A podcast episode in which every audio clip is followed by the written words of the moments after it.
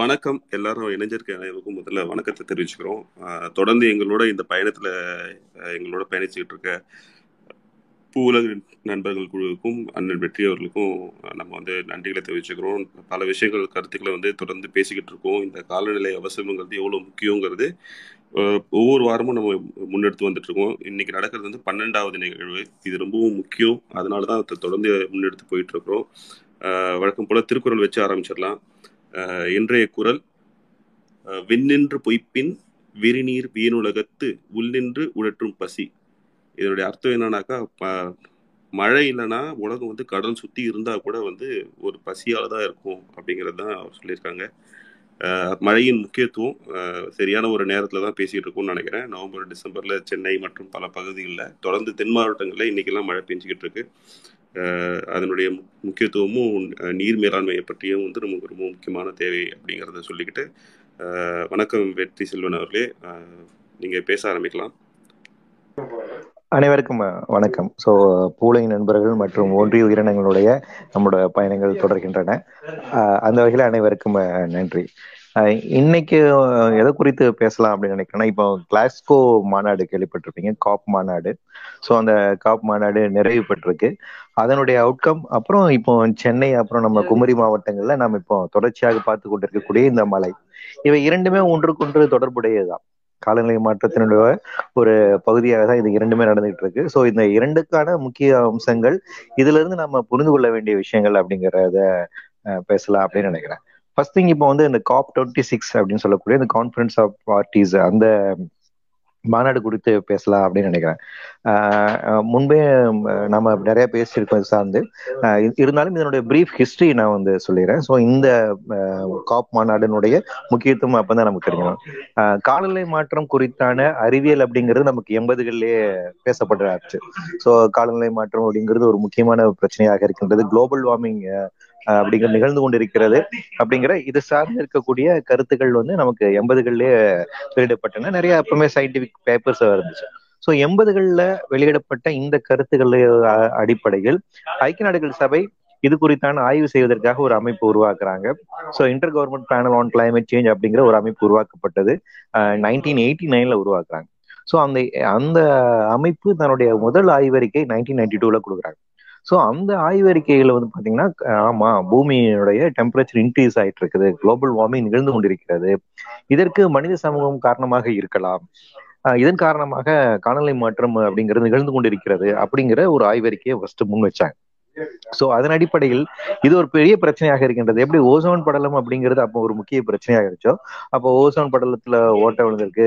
So அதை நம்ம வந்து பாதுகாக்கணும். ஓசோன் மண்டலத்தை பாதுகாப்பதற்கு நடவடிக்கை மேற்கொள்ளணும் அப்படிங்கிறதுக்காக தனியான ஒரு ஒப்பந்தம் உருவாக்கப்பட்டது. சோ அதே போல சிபிடின்னு சொல்லக்கூடிய கன்வென்ஷன் ஃபார் பயோடைவர்சிட்டி அப்படிங்கிற அந்த ஒரு கன்வென்ஷனுமே நடந்துச்சு. இயற்கை இருக்கக்கூடிய பல்லுயிர்களை பாதுகாப்பதற்கான ஒரு உலக அளவிலான இருக்கக்கூடிய ஒரு ஒப்பந்தம் உருவாக்கப்பட்டது. இவை இரண்டுமே உருவாக்க அதே காலகட்டத்துல தான் நமக்கு இந்த காலநிலை மாற்றம் தொடர்பான united nations framework convention on climate change அப்படிங்கிற யூஎன்எஃப்சிசி அப்படிங்கிற இந்த ஒரு ஒப்பந்தமும் உருவாக்கப்படுது. ஸோ நைன்டீன் நைன்டி டூல இந்த ஒப்பந்தம் உருவாக்கப்படுது.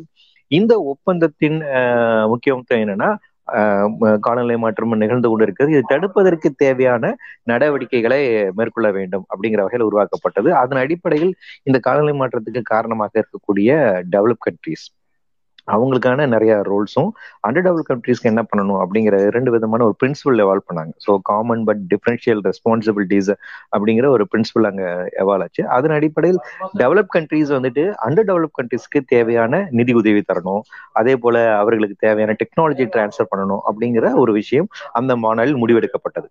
ஸோ இந்த மாநாட்டில் எடுக்கப்பட்ட அந்த முடிவு இருக்கு இல்லைங்களா? நைன்டீன் நைன்டி டூல மூன்றாம் உலக நாடுகளுக்கு தேவையான ஃபண்டு கொடுக்கணும். மூன்றாம் உலக நாடுகளுக்கு தேவையான டெக்னாலஜி டிரான்ஸ்ஃபர் பண்ணக்கூடிய அந்த விஷன் அந்த சாராம்சம் இன்னைக்கு வரைக்கும் நடைமுறைப்படுத்தப்படாமல் இருக்கு. அதன் ஒரு தொடர்ச்சி தான் இப்போ இந்த கிளாஸ்கோ மாநாட்டிலையுமே தொடருது. இந்த மாநாட்டிலையுமே கூட இந்தியா சார்பாக ஒன் ட்ரில்லியன் ஃபண்ட் தரணும் அப்படின்னு கோரிக்கை வைக்கப்பட்டுள்ளது. இன்னைக்கு நம்ம டெக்னாலஜியை வந்து கேட்டுக்கிட்டு இருக்கோம். ஸோ அந்த மாநாட்டினுடைய தொடர்ச்சி அப்படிங்கிறது இன்னைக்கு வரைக்கும் நகர்த்துது ஸோ அப்போ இந்த கிளைமேட் சேஞ்ச் சார்ந்து இருக்கக்கூடிய இந்த விஷயத்தை நம்ம வந்து அட்ரஸ் பண்ணணும்னா இரண்டு விதத்தை நம்ம அட்ரஸ் பண்ண வேண்டியது இருக்கு. ஒன்று இதுக்கு பின்னாடி இருக்கக்கூடிய சயின்ஸ் தென் இதுக்கு பின்னாடி இருக்கக்கூடிய பாலிடிக்ஸ் இவை இரண்டுமே புரிந்து கொள்வதன் மூலமாக தான் நமக்கான ஒரு தீர்வை நோக்கி நம்ம நகர முடியும் அப்படின்னு நான் நினைக்கிறேன். இதுக்கு பின்னாடி இருக்கக்கூடிய சயின்ஸ் ரொம்ப சிம்பிளான சயின்ஸுக்கு எல்லாருமே நீங்க எல்லாம் கேள்விப்பட்டிருப்பீங்க. கிரீன் ஹவுஸ் கேஸ் எஃபெக்ட் அப்படின்னு ஒன்று இருக்குது. பூமியை சுத்தி பசுமை இல்ல வாயுகள் இருக்கின்றன. அந்த வாயுகளினுடைய பணி என்ன அப்படின்னு பாத்தீங்கன்னா சூரியன்லேருந்து வரக்கூடிய கதிர்கள் பூமியில பட்டு ரிஃப்ளெக்ட் ஆகி எல்லாம் வெளியே போகாம ட்ராப் ட்ராப் பண்ணி பூமியுடைய ஒரு டெம்பரேச்சர் பேலன்ஸ் பண்ணக்கூடிய வேலையை இந்த வாயுகள் பார்க்கின்ற ஸோ கிரீன் ஹவுஸ் கேசஸ் மூலமாக தான் பூமிக்கான ஒரு டெம்பரேச்சர் அப்படிங்கிற ஒரு பேலன்ஸான டெம்பரேச்சர் இருக்கு. ஒன் அந்த அந்த எல்லாமே அந்த வெப்பம் எல்லாமே வெளியே போயிருச்சுன்னா பூமி அப்படிங்கிறது அதிக ஒரு குளிரான பிரதேசமாக மாறிவிடும். அப்படி இல்லாமல் பூமி வந்து ஒரு பேலன்ஸான டெம்பரேச்சருக்கு இருக்கான முக்கியமான ஒரு காரணம் அப்படிங்கிறது இந்த கிரீன் ஹவுஸ் கேஸ் எஃபெக்ட் தான். ஸோ அப்போ இந்த கிரீன் ஹவுஸ் கேசஸ் வந்து பூமியோட டெம்பரேச்சரை பேலன்ஸ் ஆகிக்கிறதும் பெரிய ஒரு ரோல் பிளே பண்ணுது. இப்போ என்னன்னா மனித சமூகத்தின் காரணமாக அதுவும் குறிப்பாக இண்டஸ்ட்ரியல் ரெவல்யூஷனுக்கு பின்பாக அதிகப்படியான கார்பன் எமிஷன்ஸ் அதிகப்படியான மீத்தேன் எமிஷன்ஸ் காரணமாக பூமியினுடைய இந்த சுற்றி கூட இந்த அட்மாஸ்பியர்ல கார்பன் டை ஆக்சைடோட அளவு வந்து அதிகரிச்சுட்டே வருது. ஏறத்தாழ வந்து நூறு வருடங்களுக்கு முன்பாக த்ரீ ஃபிஃப்டி பிபிஎம் சொல்லுவோம் பார்ட்ஸ் பர் மில்லியன் அப்படிங்கிற அளவுல இருந்த கார்பன் டை ஆக்சைனுடைய அளவு அப்படிங்கிறது இப்போ தற்போது நானூத்தி பதினாலு பிபிஎம் அளவுக்கு வந்துருச்சு. ஸோ இது வந்து கடந்த ஒரு நூறு வருடங்கள்ல இவ்வளவு வேகமாக அதிகரித்து கொண்டு வருகின்றது.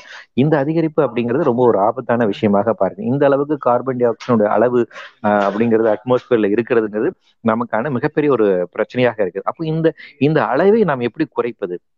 இந்த இந்த அளவை அதிகரிப்பு அதிகரிச்சுனே போனீங்கன்னா டெம்பரேச்சர் இன்க்ரீஸ் ஆகிட்டே போகுமே அது அந்த அந்த அளவுக்கு ஆகாம குறைப்பது அப்படிங்கிறத இந்த மாநாடுகளினுடைய நோக்கம் இந்த கன்வென்ஷனுடைய நோக்கம். ஸோ ஆனா இப்போ இதுல எல்லா நாடுகளும் கலந்துக்கிட்டு ஒரு நெகோசியேட் பண்ணி அதை கொண்டு வரக்கூடிய மிகப்பெரிய ஒரு சவாலான வேலை தொடர்ச்சியாக ஐக்கிய நாடுகள் சபையினால் முன்னெடுக்கப்பட்டு வருகின்றது.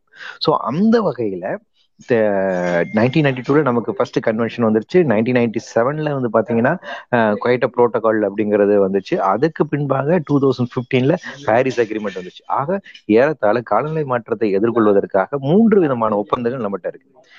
இந்த மூன்று ஒப்பந்தங்களிலுமே முக்கியமான சரத்து அப்படிங்கிறது பாத்தீங்கன்னா இந்த காலநிலை மாற்றத்துக்கு பெரிதும் காரணமாக இருப்பது யார்? வளர்ந்த நாடுகள் அப்படிங்கிறது ஒரு டெவலப் கண்ட்ரிஸ் ஒரு ஏரியா அப்ப இதனால் பாதிப்புக்குள்ளாகக்கூடிய நாடுகள் குட்டி குட்டி தீவுகள் மூன்றாம் உலக நாடுகள். ஸோ இப்போ இந்த மூன்றாம் உலக நாடுகளுக்கு தேவையான விஷயங்களை எப்படி முன்னெடுப்பது அவர்களுக்கான பாதுகாப்பை எப்படி உறுதி செய்வது அப்படிங்கிறதா இந்த தொடர்ச்சியான இந்த மாநாடுகள் விவாதிக்கப்படுகின்றன ஸோ இந்த மாநாட்டில் இந்த கன்வென்ஷனில் இருக்கக்கூடிய அம்சங்களை அந்த பினான்ஸாக இருக்கட்டும் டெக்னாலஜியாக இருக்கட்டும் இவற்றை நடைமுறைப்படுத்துவது அதே போல கிரீன் ஹவுஸ் கேஸ் எமிஷன்ஸ் ஒவ்வொரு நாடு எவ்வளவு வெளியிடலாம் அப்படிங்கிற அந்த கார்பன் பட்ஜெட் அதை எப்படி நம்ம டிசைட் பண்றது அதே அதே போல இந்த எந்த நாடு எந்த மாதிரி முன்னெடுப்புகள் நடக்க வேணும் ஒவ்வொரு நாட்டுக்கும் இதை எப்படி செயல்படுத்தணும் அப்படின்னு இந்த மாதிரி நிறைய இதுல சார்ந்துக்கூடிய பிரச்சனைகளை வந்து எப்படி தீர்ப்பது என்பதற்காக வருடந்தோறும் இது சார்ந்து இருக்கக்கூடிய கான்ஃபரன்ஸ் ஆஃப் பார்ட்டிஸ் நடக்கணும் அப்படின்னு ஒரு முடிவு எடுக்கப்பட்டது. அதான் காப்னு சொல்றோம். ஸோ அப்போ அந்த காப் அப்படிங்கிற மாநாடு வந்து வருஷம் வருஷம் நடக்கும். அந்த வருஷம் வருஷம் ஒவ்வொரு நாடுகளும் வந்துட்டு சரி இந்த கன்வென்ஷன்ல இருக்கக்கூடிய சரத்துக்களை நம்ம எப்படி அமல்படுத்துவது அப்படின்னு தொடர்ச்சியாக விவாதிப்போம். அதன் அடிப்படையில் ஒவ்வொரு முன்னெடுப்புகளே நடக்கும். ஸோ நமக்கு நைன்டீன் நைன்டி டூல இருந்து ஆரம்பிச்சு தற்போது வரைக்கும் ஏறத்தாழ இருபத்தி ஆறாவது கான்ஃபரன்ஸ் தான் இப்போ நடந்திருக்கு. ஸோ இந்த கான்ஃபரன்ஸ் இந்த இடத்துல ஏன் முக்கியத்துவம் பெறுது அப்படின்னு வந்து பார்த்தீங்கன்னா ஐபிசிசியினுடைய ஆறாவது ஆய்வறிக்கை கடந்த மாதம் வந்துச்சு.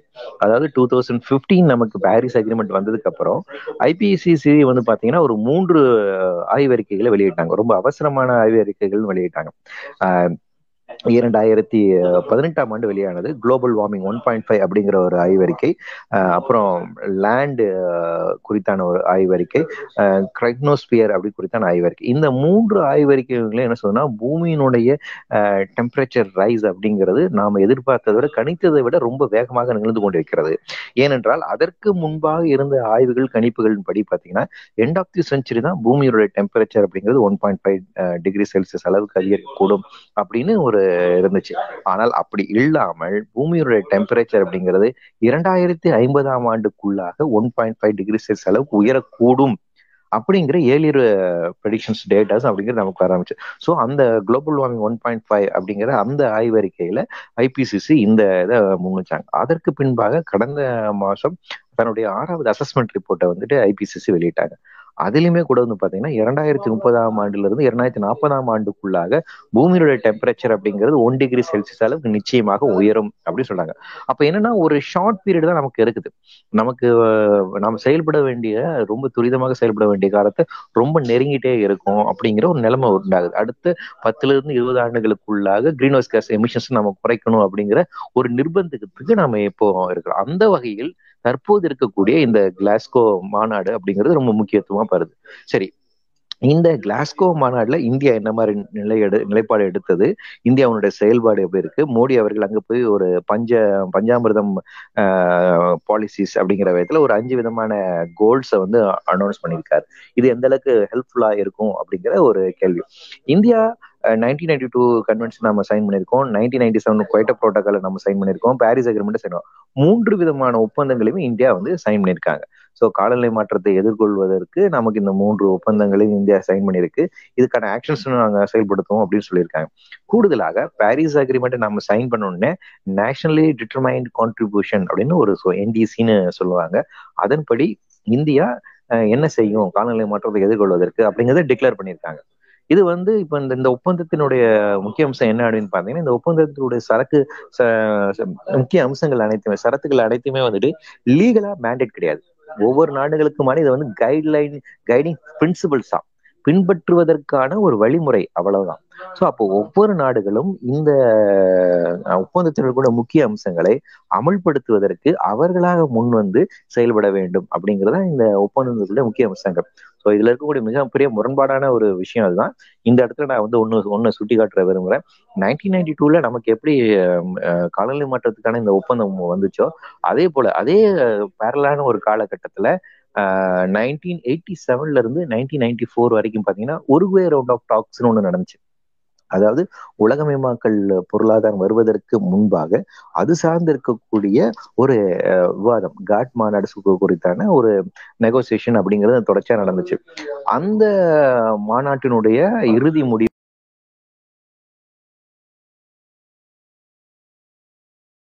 முடிவாக நைன்டீன் நைன்டி ஃபைவ்ல டபிள்யூடிஓ அப்படின்னு ஒரு புதிய ஒரு ஆர்கனைசேஷன் உருவாச்சு. உலக வர்த்தக கழகம் அப்படிங்கிற ஒரு ஆர்கனைசேஷன் எவ்வளவு அந்த உலக வர்த்தக கழகம் தான் இன்னைக்கு உலக நாடுகளினுடைய கைடிங் ஃபோர்ஸா இருக்கு. ஒவ்வொரு நாடும் என்ன மாதிரி கொள்கைகள் பண்ணணும் எக்கனாமிக்கல் ஆக்டிவிட்டிஸ் எப்படி செய்யணும் அப்படி நிர்ணயிக்கக்கூடியது. நம்ம ஊருக்கு விவசாயிக்கு சப்சிடி கொடுக்கலாமா வேண்டாமா? இலவச மின்சாரம் கொடுக்கலாமா வேண்டாமா? இது ரேஷன் கடை நடத்த முடியுமா கூடாதா?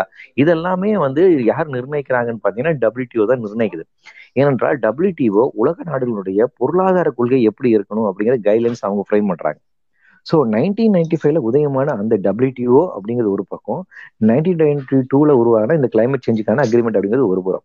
இந்த டபிள்யூடிஓ அக்ரிமெண்ட் பார்த்தீங்கன்னா லீகல் மேரிட் உள்ளது. அது எல்லாத்தையும் நீங்க பின்பற்ற வேண்டும் அப்படிங்கிறது நைன்டி டூல பின்பற்ற வேண்டிய தேவை ஜஸ்ட் பிரின்சிபல்ஸ் அப்படின்னு சொன்னாங்க. ஸோ இந்த வேரியேஷன் ரொம்ப முக்கியமான விஷயம். அந்த வகையில் இந்தியா இந்த மாநாடுகளில் கலந்து கொண்டு இந்தியாவினுடைய நேஷனல் டிட்டர்மைண்ட் கான்ட்ரிபியூஷனாக நாங்க வந்து எங்களுடைய எமிஷனை வந்துட்டு முப்பத்தஞ்சு சதவீதம் வந்து குறைப்போம் அப்படின்னு ஒரு வேல்யூ வந்து சொன்னாங்க. அதாவது இந்தியாவில வந்து எமிட் ஆகக்கூடிய கிரீன் ஹவுஸ் கேசஸ்ல முப்பத்தஞ்சு சதவீதம் இரண்டாயிரத்தி முப்பதாம் ஆண்டுக்குள்ளாக குறைப்பதற்கான நடவடிக்கை இந்தியா மேற்கொள்ளும்.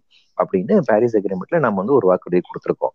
அதே போல இரண்டாயிரத்தி பத அந்த பதினஞ்சாம் ஆண்டு அந்த பாரிஸ் கன்வென்ஸ்ல இரண்டாயிரத்தி முப்பதாம் ஆண்டுக்குள்ளாக இந்தியாவில் நூத்தி எழுபத்தஞ்சு கிகாவாட் எனர்ஜி அப்படிங்கிறது ரினியூபிள் எனர்ஜிலிருந்து உற்பத்தி செய்யப்படும். அது எங்களுடைய டார்கெட் அதை நோக்கி நகர்வோம் அப்படின்னு சொன்னாங்க. கூடுதலாக வனங்களை பாதுகாப்பதற்கான நடவடிக்கை ஏற்படுவோம். டிஃபாரஸ்டேஷனுக்கு எதிரான வேலைகளை செய்வோம் அப்படிங்கிற உறுதிப்பாட்டை இரண்டாயிரத்தி பதினைந்தாம் ஆண்டு பாரிஸ் அக்ரிமெண்ட்டில் இந்தியா கூறியது. மோடி அவர்கள் தான் இந்த வாக்குறுதியை கொடுத்தாரு. இப்போ அவர் கொடுத்துட்டு அடுத்து இப்போ கிளாஸ்கோ மாநாடுல இப்ப நடந்த மாநாடுல அதே மாதிரி மோடி இன்னும் ஒரு அடுத்து அஞ்சு அம்ச ஒரு வாக்குறுதியை கொடுத்திருக்காரு. ஸோ அதுதான் வந்து பஞ்சாமிரதம் அப்படின்னு சொல்லியிருக்காரு. அந்த அந்த அஞ்சு அம்ச விஷயம் என்னன்னு பாத்தீங்கன்னா இரண்டாயிரத்தி இருபதாம் ஆண்டுக்குள்ளாக இந்தியாவிலிருந்து வெளியேறக்கூடிய கார்பன் எமிஷன் அப்படிங்கிறது கம்ப்ளீட்டா ஜீரோக்கு நாங்க கொண்டு வந்துருவோம். அதாவது எந்த விதமான கிரீன் ஹவுஸ் கேஸ் எமிஷன்ஸுமே இருக்காது so zero emission two thousand செவன்ட்டில நாங்கள் அட்டைன் பண்ணியிருக்கோம் அட்டன் பண்ணிடுவோம்னு சொல்றாங்க. கூடுதலாக இரண்டாயிரத்தி முப்பதாம் ஆண்டுக்குள்ளாக இந்தியாவில் இருக்கக்கூடிய மின்சார உற்பத்தி அப்படிங்கிறது ஐம்பது சதவீதம் ரினியூபிள் எனர்ஜி சார்ந்திருக்கும் அப்படின்னு சொல்லியிருக்காங்க. மூன்றாவது விஷயம் என்ன அப்படின்னு வந்து பார்த்தீங்கன்னா ஃபைவ் ஹண்ட்ரட் கிகாவாட் ஆஃப் நான் ஃபாசில் சோர்சஸ்ல இருந்து உற்பத்தி பண்ணக்கூடிய நிலையை நோக்கி அடைவோம் அதே போல தற்போது வெளியேறக்கூடிய கிரீன் ஹவுஸ் எமிஷன்ஸ்ல இந்தியாவிலிருந்து வெளியேறக்கூடிய கிரீன் ஹவுஸ் எமிஷன்ஸ்ல பாதி அளவு நாற்பது நாற்பது சதவீதம் நாற்பத்தஞ்சு சதவீத அளவு குறைக்கப்படும் அப்படின்னு சொல்லியிருக்காங்க. ஸோ இந்த ஐந்து அம்சங்களை வந்து எங்க மோடி அவர்கள் வந்து இந்த கிளாஸ்கோ மாநாடுல அறிவிச்சிருக்காரு. இது ஒரு வாக்குறுதியாகவும் உலக அரங்கில் ஒரு வாக்குறுதியாகவும் கொடுத்திருக்கிறார். இப்போ இது எந்த அளவுக்கு நடைமுறையில் இங்க சாத்தியம்? இந்தியா அந்த பாதையில் நோக்கி போகின்றதா? அப்படிங்கிற அடுத்த கேள்வி வருது. ஏன்னா இந்தியால மன் கி பாத்ல இந்த மாதிரி நிறைய வந்து பேசுறாரு. அதுல எந்த அளவுக்கு அதுக்கான ரோட் மேப் இருக்கு? அது எந்த அளவுக்கு சாதிக்க முடியும்? எந்த அளவுக்கு சாதிச்சிருக்காங்க? அப்படிங்கிற ஒரு கேள்வி இருக்கு. இப்ப இதே மன் கி பாத்தை தான் அவர் வந்து காப் மாநாட்டிலயும் வந்து போய் பேசியிருக்காரு. எப்படி நமக்கு இங்க ஊர் இங்க உள்ளூர்ல அல்வா கொடுக்குறாரோ அங்க போய் பஞ்சாமிரதம் வந்து கொடுத்துருக்காரு. அப்படிதான் நான் வந்து இதை வந்து புரிஞ்சுக்கிறேன் ஏன் சொல்றேன் அப்படின்னா இப்ப இந்த விஷயங்கள் இந்த இந்த விஷயங்களை நடைமுறைப்படுத்தணும்னா இதுக்கான ஒரு ரோட் மேப் வேணும் இல்லைங்களா? அதாவது நான் வந்து இந்தந்த அடிப்படையில் இந்த விஷயங்களை கொண்டு போகும் அப்படின்ல அப்படியான ரோட் மேப் எதுவுமே இதனால் நாள் வரைக்கும் வெளியிடப்படவில்லை. கூடுதலாக ரெண்டாயிரத்தி பதினாறாம் ஆண்டு ஏற்கனவே இந்தியா வந்து சில நிலைப்பாடுகள் எடுத்துக்கலாம் அதுல எந்த அளவுக்கு சாதிச்சிருக்கோம்? அதனுடைய சக்சஸ் ரேட் என்னவா இருக்கு?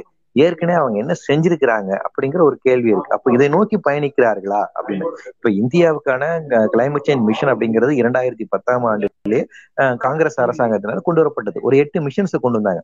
அந்த எட்டு மிஷன் தான் இன்னைக்கு வரைக்கும் நடைமுறையில் இருக்கு. புதிய மிஷன்ஸ் எதுவுமே மோடி அவர்கள் பொறுப்பேற்றிருக்குன்னு அறிவிக்கவே இல்லை. ஏற்கனவே இருக்கக்கூடிய அதே திட்டங்கள் தான் இருக்கின்றன. புதிய திட்டங்கள் எதுவும் வகுக்கப்படவே இல்லை. சரி இது number one number two two thousand ஃபிஃப்டீன்ல நீங்க பாரிஸ் அக்ரிமெண்ட் சைன் பண்ணி டூ தௌசண்ட் சிக்ஸ்டீன் நவம்பர்ல இந்த ஒப்பந்தத்தை இந்தியா ராட்டிஃபை பண்ணு ஒரு ஒப்பந்தத்தில் கையெழுத்து போட்டதுக்கு பின்பாக அதை இந்தியா வந்து தன்னுடைய பார்லிமெண்ட்ல வந்து அதை இது பண்ணி ராட்டிஃபை பண்ணணும். அப்போ வந்து அது இந்தியாவில் அது என்ஃபோர்ஸ் ஆகுதுன்னு அர்த்தம்.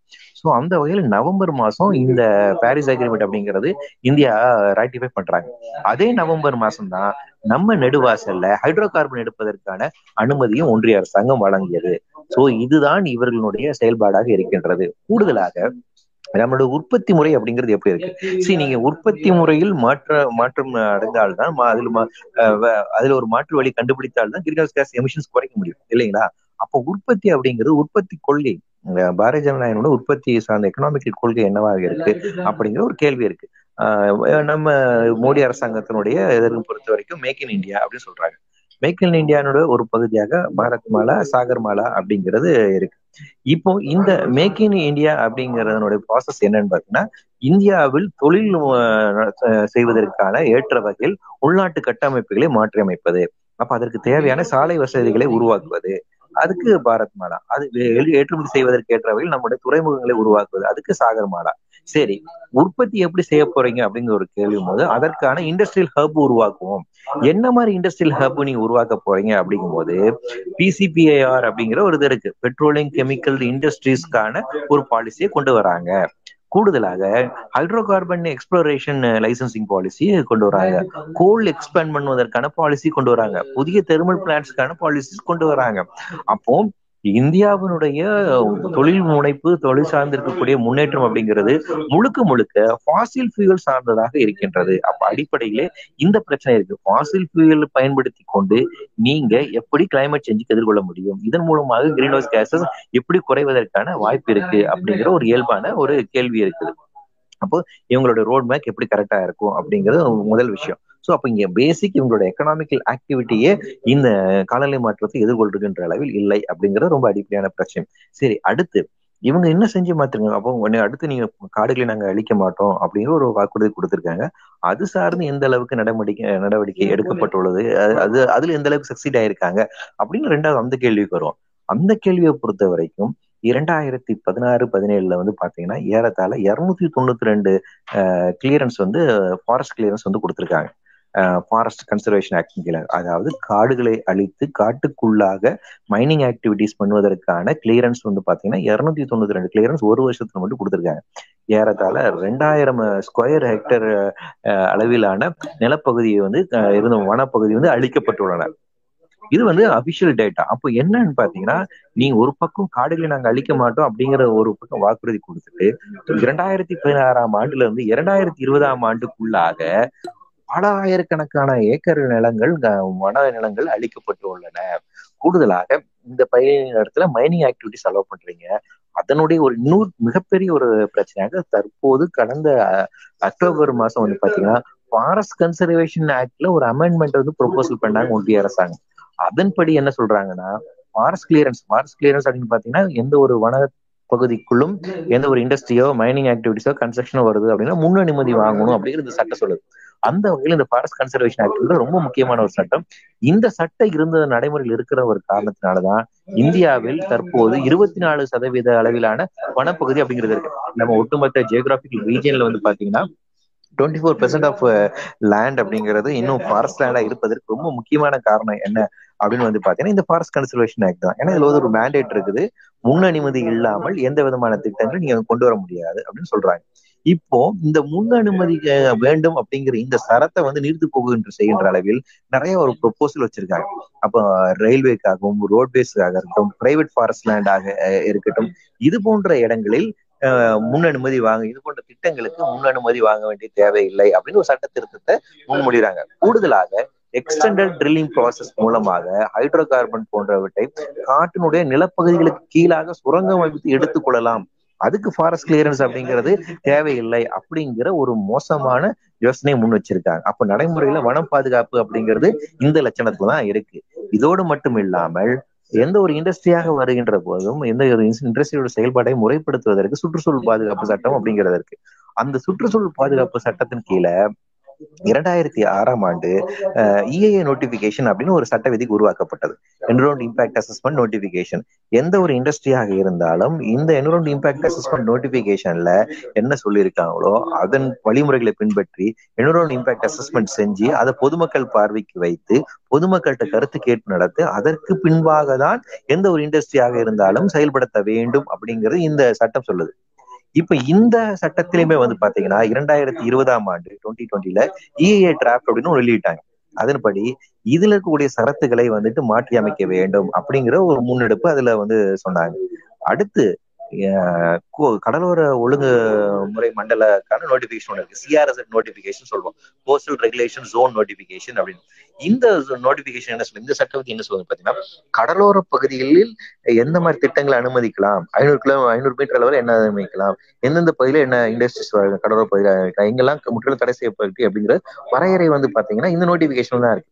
இப்ப இந்த நோட்டிபிகேஷனையும் திரும்ப பெறப்பட்டு இருபத்தி ரெண்டாயிரத்தி பதினோராம் ஆண்டு கொண்டு வரப்பட்ட நோட்டிபிகேஷன் திரும்ப பெறப்பட்டு இரண்டாயிரத்தி பத்தொன்பதாம் ஆண்டு புதிய நோட்டிபிகேஷன் வந்துச்சு. இந்த புதிய நோட்டிபிகேஷன் அடிப்படை என்ன சொல்லுது அப்படிங்கிறது பாத்தீங்கன்னா கடலோர பகுதியில் ஹைட்ரோ கார்பன் போன்ற திட்டங்களை எடுத்துக்கொள்ளலாம் இண்டஸ்ட்ரீஸ் வரலாம்.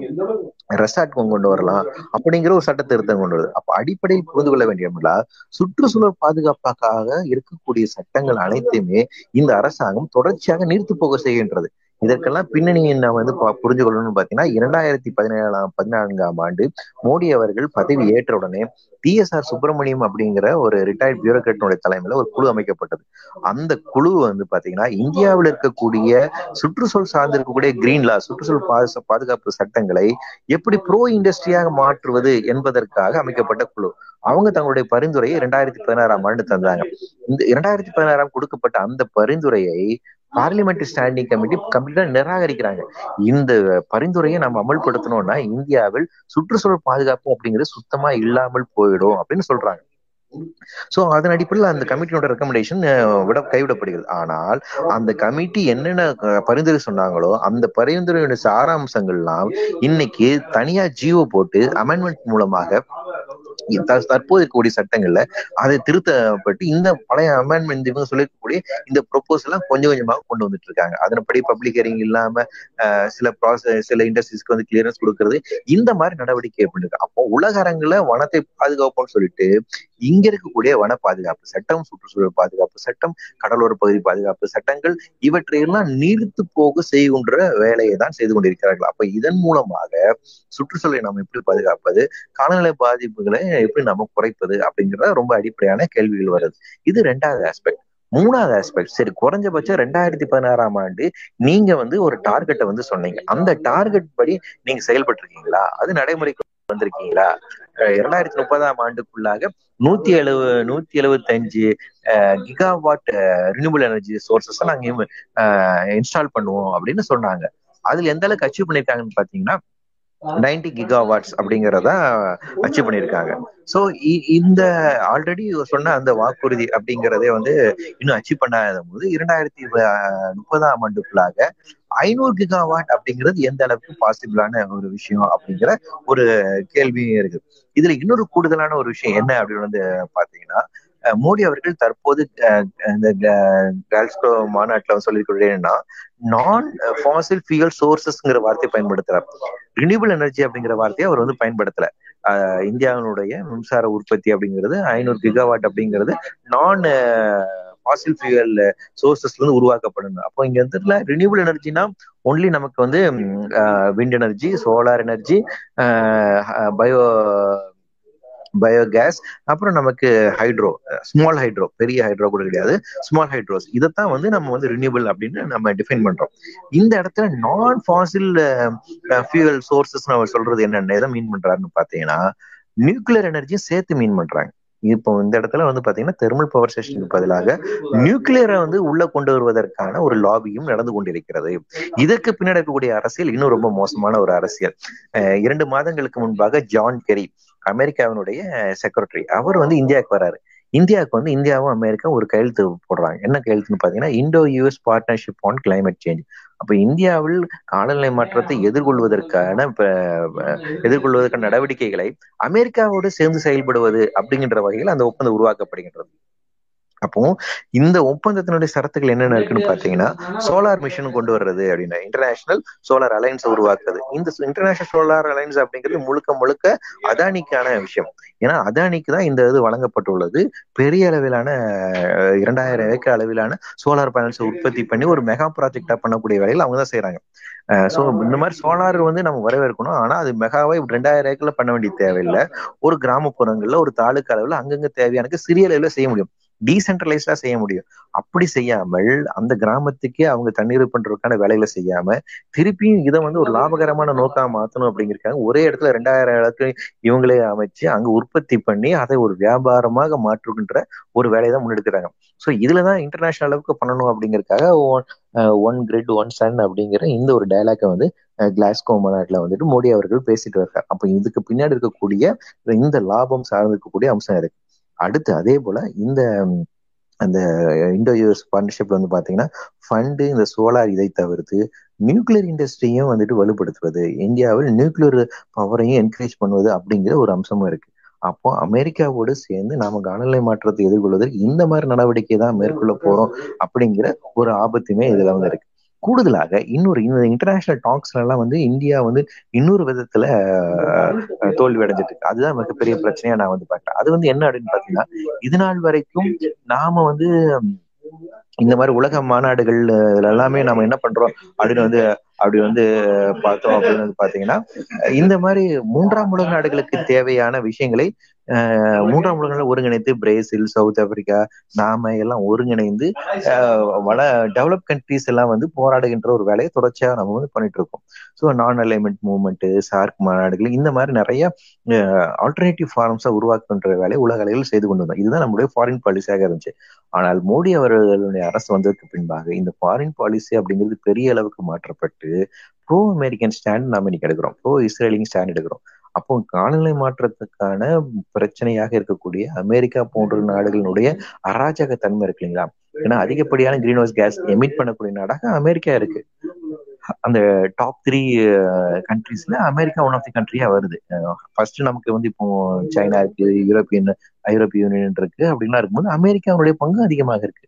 அப்ப அமெரிக்காவை நிர்கணி நிர்பணித்து நீங்க உங்களோட எமிஷனை குறைக்கணும் அப்படிங்கிற சொல்லக்கூடிய ஒரு வேலையை மூன்றாம் உலக நாடுகள் தான் செய்யணும். அப்ப மூன்றாம் உலக நாடுகள் அதை செய்ய வேண்டும் அப்படின்னா மூன்றாம் உலக நாடுகளை தலைமை தாங்கி அதுக்கு வழிநடத்தக்கூடிய ஒரு வேலை இந்தியா செய்யணும். ஆனால் அதை செய்ய தவிர்த்து விட்டு அமெரிக்காவோட சேர்ந்து நாம வந்து உலக அரங்கில் நிற்பது அப்படிங்கிறது மூன்றாம் உலக நாடுகளுக்கு நாம் செய்யும் மிகப்பெரிய ஒரு துரோகம். நாம இதனால சரி செஞ்சுட்டு இருந்தக்கூடிய அந்த ஒரு தலைமை பண்பை வந்து நாம இழந்து விட்டோம். அப்ப நம்ம ஃபாரின் பாலிசியில் இருக்கக்கூடிய மிகப்பெரிய ஒரு பிரச்சனை. அதை வந்து தற்போது இருக்கக்கூடிய இந்த கிளாஸ்கோ மாநாட்டுல வந்து நம்ம வந்து பாக்குறோம் ஸோ உலக அளவில் நமக்கு இந்த பிரச்சனை இருக்கு. ஸோ இந்த வாக்குறுதி எந்த அளவுக்கு நிலைநாட்டப்படும் அப்படிங்கிற ஒரு கேள்வி இருக்கு. ஸோ இதனுடைய ஒரு தொடர் பிரச்சனையாக தற்போது தமிழகத்தில் இருக்கக்கூடிய இந்த சென்னையில் ஏற்பட்ட மழை பாதிப்பாக இருக்கட்டும் குமரி மாவட்டத்தில் ஏற்பட்டுள்ள பாதிப்பு இதையும் நம்ம வந்து புரிஞ்சுக்கணும்னு நினைக்கிறேன். இந்த மழை பாதிப்பை பொறுத்த வரைக்கும் வந்து பாத்தீங்கன்னா சென்னையிலான இப்படியான மழைகள் இருக்குதா அப்படின்னு கேட்டீங்கன்னா நிறைய இந்த மாதிரி நடந்திருக்கு. நமக்கு ஃபர்ஸ்ட் ரெக்கார்டட் அதிகப்படியான இப்படி அதிகமான ரெயின்ஃபால் அதிகமாக எது ரெக்கார்டட் ஹிஸ்டரியில் எப்போ இருக்குன்னு பார்த்தீங்கன்னா நைன்டீன் ஃபார்ட்டி டூல இருக்கு. அதுக்கப்புறம் நைன்டீன் செவன்டி டூல இருக்கு. அதுக்கப்புறம் வந்து எப்போ நடந்திருக்குன்னு பார்த்தீங்கன்னா டூ தௌசண்ட் டூ நடந்திருக்கு. டூ தௌசண்ட் டூக்கு அப்புறம் நமக்கு வந்து two thousand eight and two thousand fifteen இருக்கு. Then two thousand twenty twenty one அப்போ இப்போ என்னன்னா சமீபம் இந்த ஒரு இருபது முப்பது ஆண்டுகளுக்குள்ளாக இந்த ஃப்ரீக்வன்சி இந்த மாதிரி அதிகப்படியான ரெயின்ஃபால் வருவதற்கான அதிக இன்டென்சிவோட மழை பெய்ய இந்த ஃப்ரீக்குவன்சிங்கிறது அதிகமாயிருக்கு. அதே நேரத்துல உங்களுக்கு மூணு நாள் கொட்டி தீக்க வேண்டிய மழை அப்படிங்கிறது மூணு மணி நேரத்துல பெஞ்சு தீச்சிருக்கு அப்போ இந்த இன்டென்சிட்டி ஆஃப் ரெயின்ஃபால் அதிகமா இருக்கு ஃப்ரீக்வன்சி ஆஃப் இந்த மாதிரி ரெயின்ஃபால் அதிகமா இருக்கு இது ஒரு முக்கியமான ஒரு மாற்றமாக இருக்கின்றது. இதற்கும் காலநிலை மாற்றத்திற்கும் மிகப்பெரிய அளவில் தொடர்பு இருக்கின்றது. ஏன்னா காலநிலை மாற்றத்தின் காரணமாக உங்களுக்கு குளோபல் வார்மிங் ஏற்படுகிற காரணத்தினால கடல் மட்டத்தினுடைய மெரின் டெம்பரேச்சர் அப்படிங்கிறது பயங்கரமா இன்க்ரீஸ் ஆயிட்டு இருக்கு. மெரின் டெம்பரேச்சர் இன்க்ரீஸ் ஆக ஆக அதன் காரணமாக உங்களுக்கு வந்துட்டு டிப்ரெஷன் உருவாகுவதற்கான ஒரு அட்மாஸ்பியர்ங்கிறது எவால்வ் ஆகுது. அட்மாஸ்பியர்ல வந்துட்டு அதை கீழே வந்து அழுத்துகின்ற ஒரு அழுத்த ஒரு லோ ப்ரெஷர் உருவாகுவதற்கான ஒரு ஒரு சூழல் அப்படிங்கிறது உள்ள. அப்போ இங்க தொடர்ச்சியாக இப்படி டிப்ரெஷன் லோ டிப்ரெஷன் உருவாகி அது சைக்ளோனாக மாறி அல்லது சிவியர் சைக்ளோனாக மாறி அப்படிங்கிற அம்சங்கள் அப்படிங்கிறது பார்த்தீங்கன்னா தொடர்ச்சியாக நம்மளுடைய கடலோர பகுதியில் இருந்து கொண்டே இருக்கின்றது. அது எலினோ எஃபெக்ட்ல ஆரம்பிச்சு அட்லாண்டிக் மிட்டன் ஓஷன் கரண்ட்ல ஆரம்பிச்சு இதனுடைய தொடர் நிகழ்வின் காரணமாக இப்படியான தொடர்ச்சியான நிகழ்வு நடக்கிறது அப்போ இன்னைக்கு நமக்கு இனிமேல் இந்த கடலோர பகுதியில் இருக்கக்கூடிய தமிழகம் போன்ற இட இடங்கள் நிலப்பகுதிகள் வந்து பாத்தீங்கன்னா அதிகப்படியான இந்த மாதிரி மேக வெடிப்பு சார்ந்து இருக்கக்கூடிய மழை வருவதும் சைக்ளோன் சார்ந்திருக்கூடிய மழை வருவதும் இப்படியான அதிகமான ரெயின்ஃபால் வருவதும் அப்படிங்கிறது இனிமேல் நம்மளோட நியூ ரான்வசியா மாறப்போகுது. இது வந்து பாத்தீங்கன்னா தமிழகத்தை பொறுத்த வரைக்கும் ரெயின்ஃபால் வந்து ரொம்ப சிவியரா இருக்கக்கூடிய மாவட்டங்களாக சென்னை நாகப்பட்டினம் தென் வந்துட்டு குமரி மாவட்டம் இருக்கு. இந்த மூன்று பகுதியுமே அதிகப்படியான ரெயின்ஃபால் வரக்கூடிய மாவட்டங்களா இருக்கு. அப்ப இந்த இந்த பகுதியில இனிமேல் இப்படியான ஃப்ரீக்வெண்டான மழை ரெயின்ஃபால் அப்படிங்கிறது நிச்சயமாக இருக்கும் அப்படிங்கறத நம்ம வந்து புரிஞ்சுக்கணும். இது காலநிலை மாற்றத்தினுடைய நேரடியாக தொடர்பின் காரணமாக நிகழக்கூடிய ஒரு அம்சமாக இருக்கின்றது.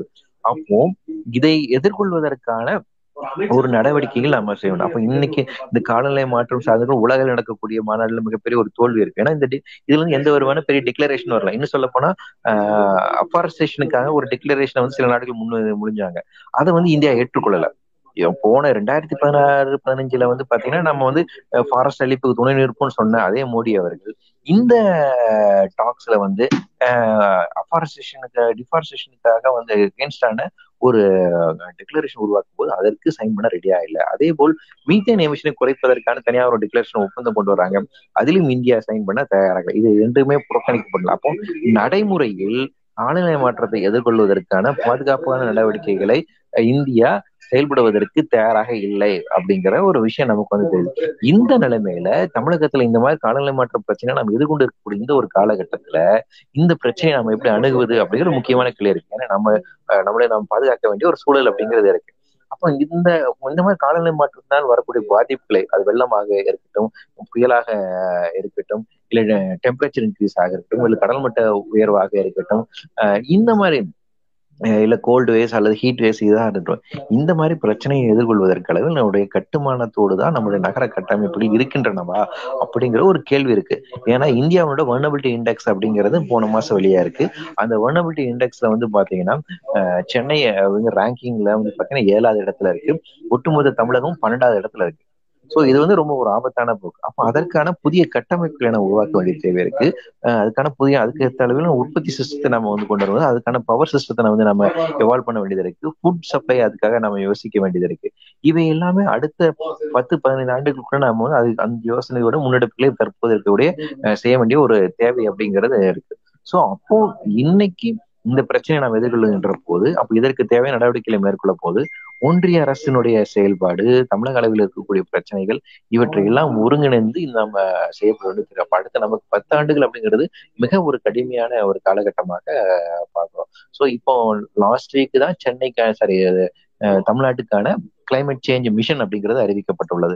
அந்த மிஷன் கீழே வந்து நிறைய திட்டங்கள் உருவாக்கப்பட்டுள்ளன. அந்த திட்டத்தின் ஒரு பகுதியாக கிளைமேட் சேஞ்சுக்கான ஒரு கம்பெனி அப்படிங்கிறது உருவாக்கப்பட்டுள்ளது. இதற்கான ஒரு ஆலோசனை குழுவுமே இன்னும் உருவாக்கப்பட உள்ளதாக தெரிய வருகிறோம். ஸோ இப்பதான் நம்ம இனிஷியேட் பண்ணியிருக்கோம் ஸோ ஏறத்தாழ தொண்ணூறுகளிலேயே நமக்கு பேசப்பட்ட காலநிலை மாற்றம் அப்படிங்கிறது தற்போதுதான் அதை எதிர்கொள்வதற்கான நடவடிக்கை அப்படிங்கிறது தமிழகத்துல வந்திருக்கு. ஸோ டுவெண்ட்டி ஃபைவ் இயர்ஸ் நம்ம வந்துட்டு லாக்கிங் இருக்கும். பட் எனிவே இந்த மினிஸ்ட்ரியில தான் நமக்கு வந்துட்டு ministry for environment and climate change அப்படிங்கிற ஒரு அமைச்சரவையுமே உருவாக்கப்பட்டுள்ளது. ஸோ வெரி பிகினிங்ல நாம இருக்கோம். அப்போ இந்த ஒரு காலகட்டத்தை நம்ம பயன்படுத்தி கொண்டு நமக்கான கட்டுமானங்கள் நமக்கான உற்பத்தி முறை இது எல்லாமே எப்படி கிளைமேட்டிக் ரெசிலியன்ஸோட உருவாக்குவது அப்படிங்கிற ஒரு பார்வையோடு நாம அடுத்தடுத்த இடத்துகளை செயல் கொண்டு இருக்குது இதில் நம்ம அப்போ தமிழக அளவில் செய்ய வேண்டிய வேலைகள் அதே போல ஒன்றிய அரசினுடைய இந்த கொள்கைகளை மாற்றம் கொண்டு வருவதற்கான முன்னெடுப்புகள் செய்ய வேண்டிய ஒரு தேவை இருக்கின்றது. அந்த ஒரு அரசியலையுமே நாம ஒண்ணு பண்ண வேண்டியது. இப்படியான மக்கள் பிரச்சனை மைய பிரச்சனையாக விவாதிக்கப்பட வேண்டிய ஒரு தேவையுமே இருக்கின்றது. ஸோ கிளைமேட் சேஞ்ச் சயின்ஸை வந்து நம்ம இன்னும் அதிகமா பேச வேண்டியது. ஏன்னா இந்த சயின்ஸை வந்து இன்னும் மறுக்கின்ற நபர்கள் சமீபத்தில் நான் வந்து நியூஸ் செவன் டிபேட்ல கலந்துக்கும் போது அதுல பேசிட்டு இருக்கும் போது ஒரு ஒரு தன்னாள் ஒரு வானிலை அஹ், தனியார் தன்னாழ்வர் அப்படிங்கிற ராமச்சந்திரன் அப்படிங்கிறவர் வந்து பாத்தீங்கன்னா கிளைமேட் சேஞ்ச் எல்லாம் ஒண்ணுமே கிடையாது அப்படிங்கிற ஒரு கருத்தை தெரிவிச்சார். நான் கடைசியான பேசினாலும் என்னால டக்குனு மறுக்க முடியல. அதுக்கப்புறம் ஒரு போஸ்டையும் கூட வந்து போட்டேன். அப்புறம் அவரை ஆக்சுவலா நான் ஏற்கனவே எங்கோ பார்த்த அவங்க அப்புறம் அவரை பத்தி நான் பார்க்கும்போது அவர் வந்து ஒரு வேதிக் ஆஸ்ட்ரோ மெட்ராலஜிஸ்ட் தன்னை அறிவித்துக் கொள்கிறார். அஹ் பஞ்சாங்கத்தின் அடிப்படையில் வானிலை ஆய்வுக்கு உட்படுத்தக்கூடிய ஒரு நபராக இருக்கின்றார். அது அவருடைய தனிப்பட்ட விவரம் அதுக்கு நமக்கு ஒன்றும் இல்லை. ஆனா கிளைமேட் சேஞ்ச் போன்ற ஒரு சயின்ஸை வந்துட்டு பொது வழியில தொடர்ச்சியாக இப்படி மறுத்து பேசக்கூடிய நபர்கள் அப்படின்னு அவங்க இருக்கிறாங்க. அது நமக்கு இன்னும் பெரிய பிரச்சனையாக இருக்கின்றது. இன்னும் சில பிரிவினர்கள் வந்துட்டு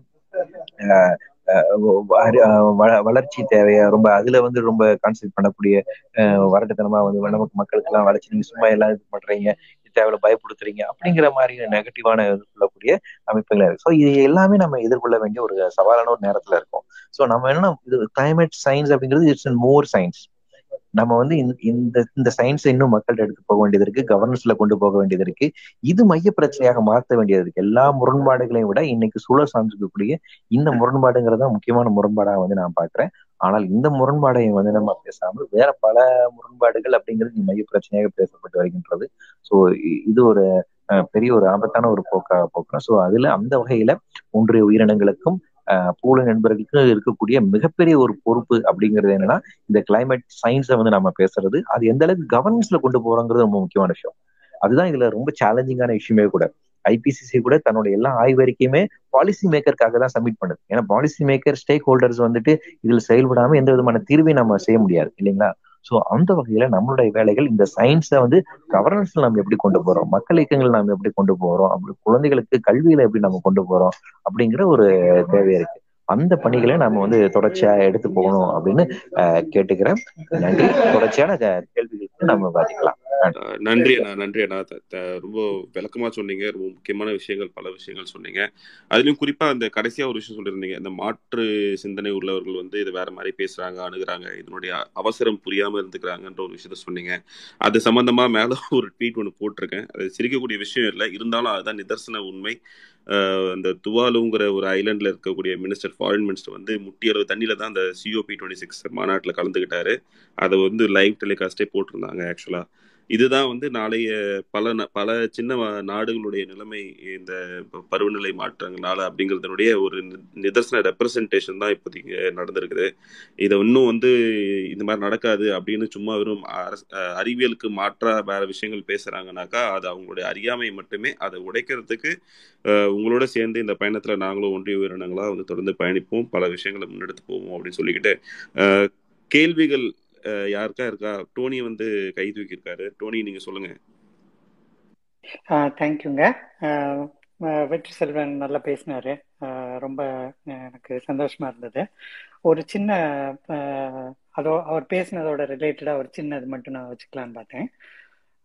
அதாவது இவங்க நெட் ஜீரோ கார்பன் வந்து டுவெண்ட்டி ஃபிஃப்டி டார்கெட் தான் ப்ரப்போஸ் பண்ணியிருந்தாங்க இப்போ ரீசெண்ட் இதில். டுவெண்ட்டி ஃபிஃப்டி வந்து யூஎஸ் ப்ரப்போஸ் பண்ணேன்னு நினைக்கிறேன். ஆர் மேபி யூரோப்பியன் யூனியனாக இருக்கலாம்.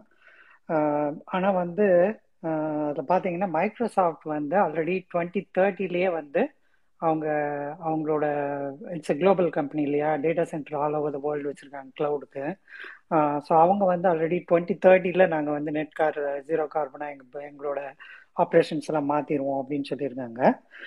ஸோ யூஎஸ்ல வந்து டுவெண்ட்டி ஃபிஃப்டி டார்கெட்டுக்கு வந்து நோ அப்ஜெக்ஷன்ஸ் ஆர் நோ ப்ராப்ளம்ஸ்னு வச்சுக்கோங்களேன்.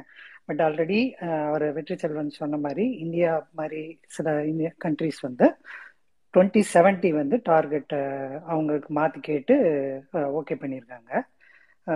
ஸோ வந்து இது வந்து இது நிறைய ஏகப்பட்ட சேலஞ்ச் இருக்குன்னு வச்சுக்கோங்களேன்.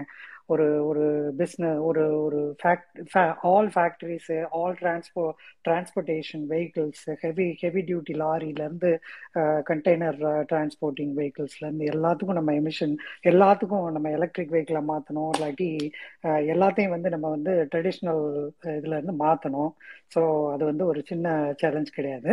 அதனால தான் அவங்க வந்து டுவெண்ட்டி ஃபிஃப்டியே முடியாமல் டுவெண்ட்டி செவன்ட்டின்னு வச்சுக்கிறாங்க. ஐம் கான்ஃபிடென்ட் அமெரிக்கா வந்து டுவெண்ட்டி ஃபிஃப்டியில் கண்டிப்பாக எல்லாம் ஆல் எலக்ட்ரிக் மோடு மாறிடுவாங்கன்னு தோணுது. ஏன்னா இப்போ பார்த்தீங்கன்னா சில சில ஹெவி டியூட்டி எஸ்யூவிஸ் எல்லாம் வந்து அவங்க ஃபுல் எலக்ட்ரிக்காக கொண்டு வராங்க. Which is very successful but இன்னும் வந்து they they have no big things in sign like to transport to change all the cars into electric vehicle like any time uh, near soon uh, i think uh, ஒரு 2030 வந்து it will be like a very good target for us to see like lot of things changed uh, uh, the net zero uh, emission so that's the point i wanted to make. Thank you. Thank you thank you Tony ஒரு அஹ் பல பல நாடுகளுடைய முக்கிய அஹ், பிரச்சனையா இது இருக்குது அப்படிங்கறத நீங்க உங்களோட கருத்து வெளிப்படுது அஹ், வெற்றி சார்கிட்ட உங்களுடைய கேள்விகள் ஏதாவது இருந்ததுன்னா தேனி ப்ரோ நீங்க கை தூக்கிறீங்க தேனி மாமா சொல்லுங்க. ஆ, நன்றி மேடம். வணக்கம் வெற்றி சார். வணக்கம் வணக்கம் சார் இந்தியா ப்ராமிஸ் பண்ணது வந்து டுவெண்ட்டி செவன்ட்டியில் வந்து நெட் ஜீரோ வருவோம் அப்படின்னு. சைனா ப்ராமிஸ் பண்ணது twenty சிக்ஸ்டியில் US and UK agreed to mid century அதுதான் அக்ரி பண்ணியிருக்காங்க. பட் uh, உலக சுற்றுச்சூழல் uh, என்ன நிறுவனம் என்ன சொல்லுதுன்னா டுவெண்ட்டி ஃபிஃப்டிக்குள்ள நெட் ஜீரோ வரணும் அப்படிங்கிறது. அதுதான் uh, ஒரிஜினல் டார்கெட்டாக இருக்கும்போது இந்தியாவும் சைனாவும் அதுதான் செகண்ட் தேர்ட் இருக்குது எமிஷன் ரேட்ஸில் இது எந்த அளவுக்கு அவங்க ரியலைஸ் பண்ணியிருக்காங்க வாட் இஸ் த எஃபெக்ட் இவ பெரிய ஒரு drastic climatic changes all over the world நடக்க போகுது. தொடர்ந்து கன்யூஸாக இட் இஸ் கோயிங் டு ஹேப்பனுங்கும் போது டுவெண்ட்டி ஃபிஃப்டி டார்கெட் அப்படின்னு ஃபிக்ஸ் பண்ணியிருக்கும் போது டுவெண்ட்டி சிக்ஸ்டியும் டுவெண்ட்டி சிக்ஸ்டி செவன்ட்டியும் டார்கெட்டாக ஃபிக்ஸ் பண்ணுறது எந்த அளவுக்கு அவங்க ரியலைஸ் பண்ணியிருக்காங்கங்கிறது காண்பிது கிளைமேட் சேஞ்சஸ் பொறுத்து. அதுக்கப்புறம் இந்தியா வந்து twenty தேர்ட்டிக்குள்ள will bring down the emissions at least நான் சொன்ன அளவுக்கு எமிஷன்ஸ் கொண்டு வருவோம் அப்படின்னு சொல்லியிருக்காங்க. பட் அதுக்கு வந்து அவங்க கேட்டது வந்து we need at least one trillion dollars of money to support the develop nations should சப்போர்ட்னு சொல்லியிருக்காங்க. இந்தியா இப்போ இருக்கிற பொருளாதார சூழ்நிலையிலையும் இந்த கேட்டிருக்கிற அமௌண்ட் அடிப்படையும் பார்த்தா அவங்க ப்ராமிஸ் பண்ண அந்த பாலிசிஸ் சொல்லியிருக்காங்களே அது எந்த அளவுக்கு அவங்களால இம்ப்ளிமெண்ட் பண்ண முடியும்? ஜஸ்ட் ஐ வாஷ் மாதிரி தான் தெரியும் with economic situation it is not going to be realised இது எந்த அளவுக்கு uh, uh, அணுகக்கூடிய uh, சூழ்நிலையாக இருக்கும்? இம்ப்ளிமெண்ட் பண்ணக்கூடிய பாலிசிஸாக இருக்கும் இந்தியா சொன்னது. அதுக்கப்புறம் மூன்றாவது வந்து அவங்க இது வரைக்கும் ஃபண்ட் மூலியமாக தான் கேட்டிருக்காங்களே தவிர டெக்னாலஜி டிரான்ஸ்ஃபர்மேஷன் பொறுத்து எந்த அளவுக்கும் கிளைமேட் சமிட்டில் டிஸ்கஸ் பண்ணதாக தெரியல. அதை பற்றி ஏதாவது விவரம் தெரியுமா உங்களுக்கு? டெக்னாலஜி டிரான்ஸ்ஃபர்மேஷன்ஸ் பற்றி ஓகே நீங்க எழுப்பிருக்க கேள்வி ரொம்ப அடிப்படை ரொம்ப முக்கியமான கேள்வி. இதுல வந்து ஃபர்ஸ்ட் திங் என்ன அப்படின்னு வந்து பாத்தீங்கன்னா இது நீங்க கேட்க ரொம்ப முக்கியமான கேள்வி. ஸோ இதுல வந்து ஃபர்ஸ்ட் திங் என்ன அப்படின்னு பாத்தீங்கன்னா இந்தியா தன்னுடைய டார்கெட் வந்து டுவெண்ட்டி செவன்டீன் அறிவிச்சிருக்கீங்களா?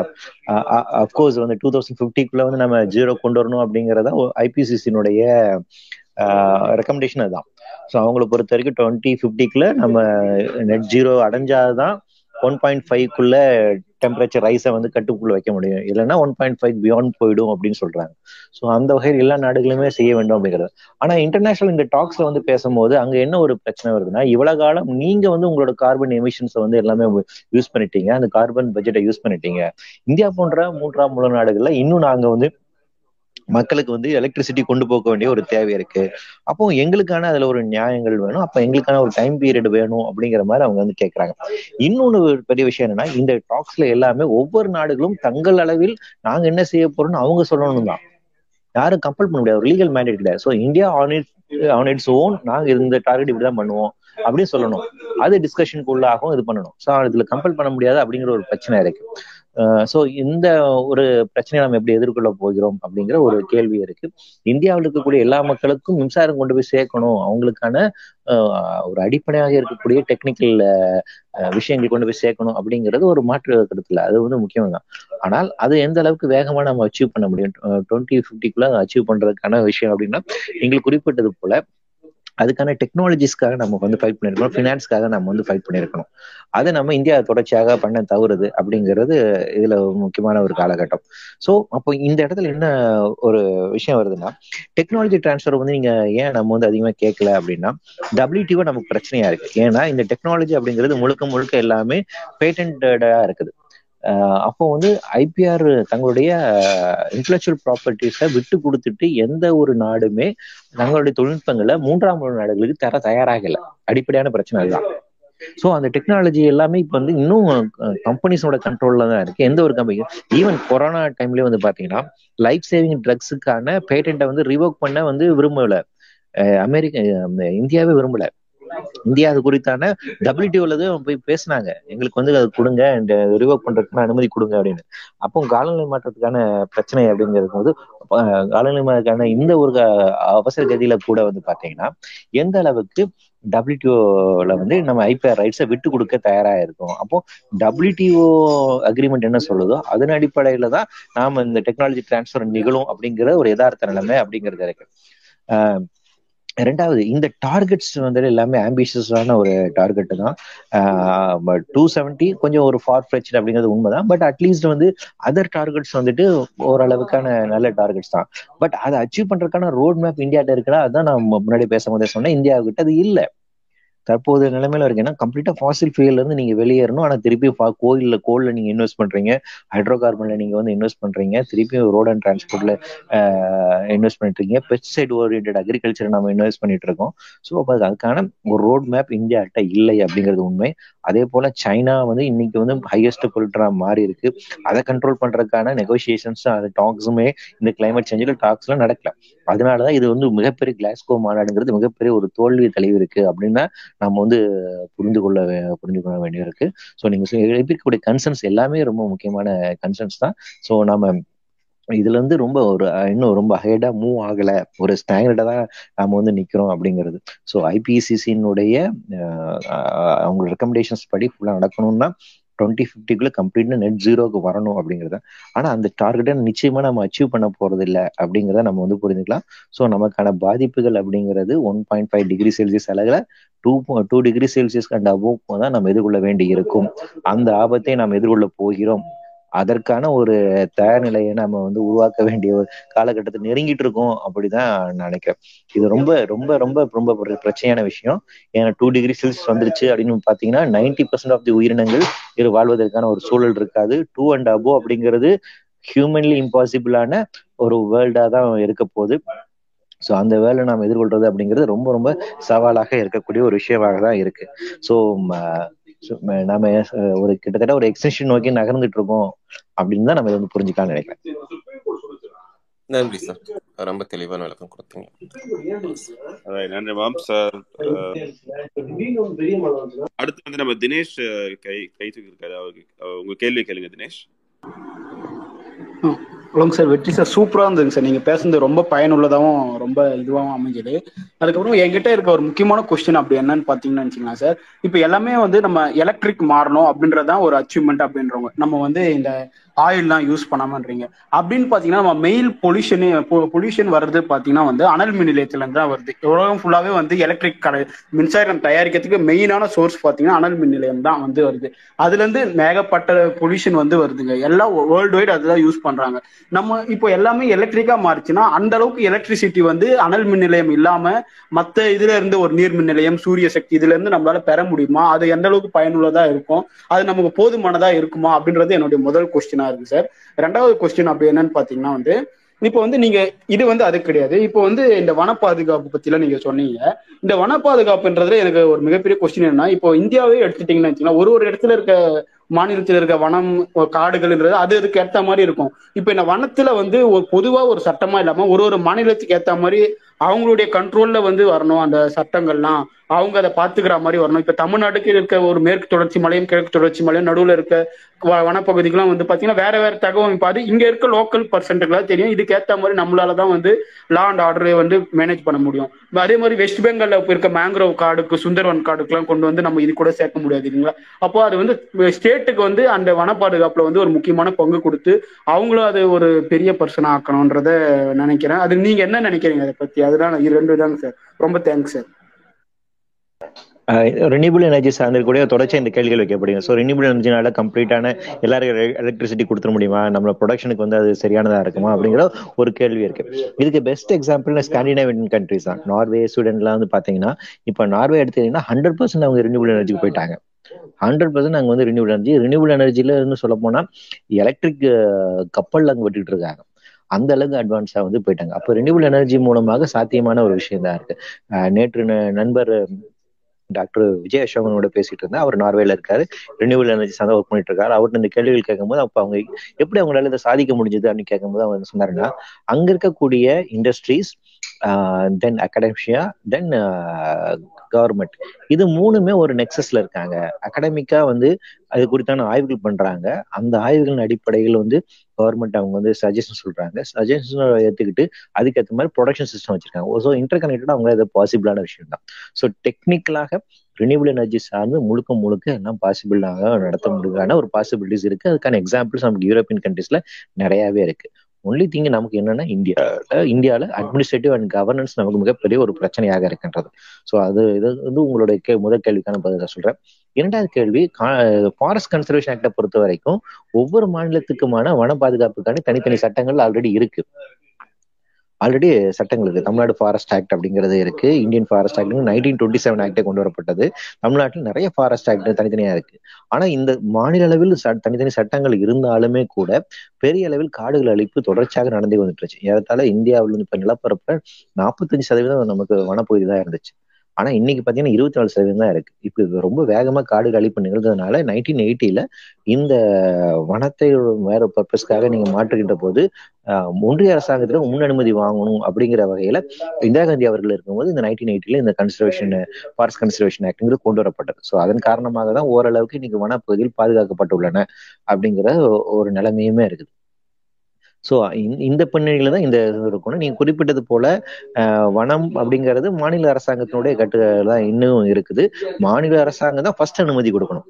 அவங்க அனுமதி கொடுத்ததுக்கு பின்பாக தான் ஒன்றிய அரசாங்கத்தினுடைய அனுமதி. ஸோ இதுல இரண்டு அரசுகளுடைய அனுமதி இருந்தால்தான் வனப்பகுதியில வனம் சாராத வேறு திட்டங்களை நீங்க நடைமுறைப்படுத்த வேண்டும். அப்படிங்கிற நிலைமை தான் தற்போது இருக்குது. ரொம்ப தேங்க்ஸ் சார் சூப்பரா சொன்னீங்க. அதுல கூட நீங்க நார்வே சொன்னீங்க. நார்வேன்றது ஒரு சின்ன கண்ட்ரி நம்ம இருக்க பாப்புலேஷனுக்கு அது வந்து செட் ஆகுமா அப்படின்றது யோசிக்கணும் இல்லைங்களா சார் இல்ல அதுதான் உண்மை. அதனால இப்ப என்னன்னா டீசென்ட்ரலைசேஷன் ஆஃப் பவர் இப்போ நீங்க வந்து ரெண்டாயிரம் ஏக்கர்ல வந்து நீங்க வந்து சோலார் போடணுங்கிற அவசியம் இல்லை. ஒரே இடத்துல ஆயிரம் மெகாவாட்டுக்கான கூடுங்குளம் மட்டும் திட்டங்கள் கொண்டு வர வேண்டிய அவசியம் இல்லை.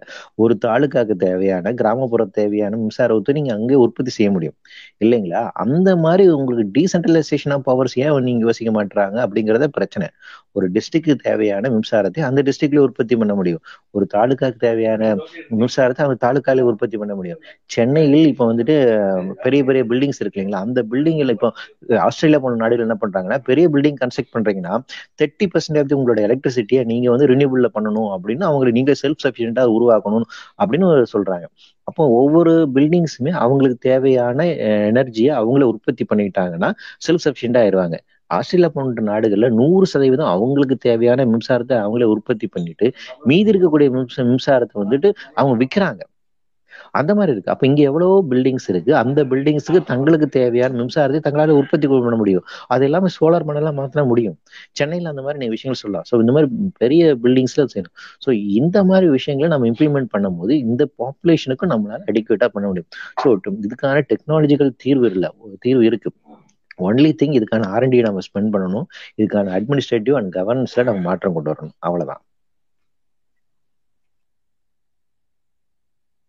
ரைட் தேங்க்யூ தேங்க்யூ வெற்றி நம்ம அடுத்து வந்து கோலப்பன் நம்மளோட இணைஞ்சிருக்காரு. கோலப்பன் uh, உங்க கேள்வி கேளுங்க. வணக்கம் வெற்றி. என்னோட கேள்வி இப்படி. அந்த இப்போ இது வரைக்கும் நம்ம பொதுவாக மக்கள் மத்தியில் பரவலாக தெரிகிறது கார்பன் டை ஆக்சைடோட இது அளவு அதிகரிக்கும் போது பூமி சூடாகுது அப்படின்ற அந்த ஒரு இதுதான். வெகு மக்களுக்கு தெரிகிற விஷயமா இருக்கு. அதை தவிர அந்த இது நைட்ரஸ் ஆக்சைடு அப்படின்ற ஒன்று இருக்கு மீத்தேன் இருக்கு. இப்போ இந்தியா மாதிரி ஒரு வேளாண் சார்ந்த நாட்டில் வந்து நிலம் வந்து மலடா போகும்போது அவர்கள் வந்து யூரியாவின் தேவை வந்து அதிகமாகும். அப்போ அந்த யூரியாவின் தேவையை வந்து பயன்படுத்துகிற கட்டாயத்தில் ஆகிற அந்த ஒரு நிலைமையிலையும் அப்புறம் வந்து இந்த இது மாதிரி வலதுசாரித்துவ இந்த மாதிரி அரசுகள் வந்து வரும்போது இப்போ இந்த மாட்டிலிருந்தும் வந்து வெளியாகிற அந்த இது இருக்கு இல்லையா அது அங்கேயும் மாட்டு சாணம் இதுல வந்து வெளிவருகிற. அதில் இதுவும் வருது. மீத்தேனும் வருது இது வருது. இப்போ இது வந்து கார்பன் டை ஆக்சைடை விட நைட்ரஸ் ஆக்சைடு இருபத்தைந்து சதவீதம் வந்து அதனோட புவியை சூடாகுவதில் அதனுடைய இது செயல்பாடு அதிகமாக இருக்கு. அதே மாதிரி மீத்தேனும் எண்பத்தி நாலு சதவீதம் வந்து அதிகமாக கொடுக்கறது இது வந்து நம்ம சயின்டிஸ்ட் சொல்றாங்க.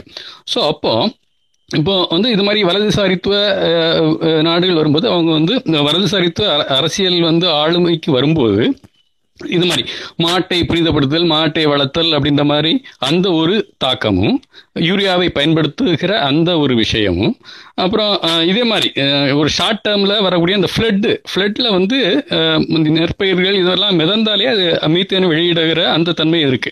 ஒரு நாலு நாள் மிதந்தாலே அதனோட தாக்கமே பெருசாக இருக்கும் அப்படின்ற மாதிரியும் ஆராய்ச்சிகள் சொல்லுது.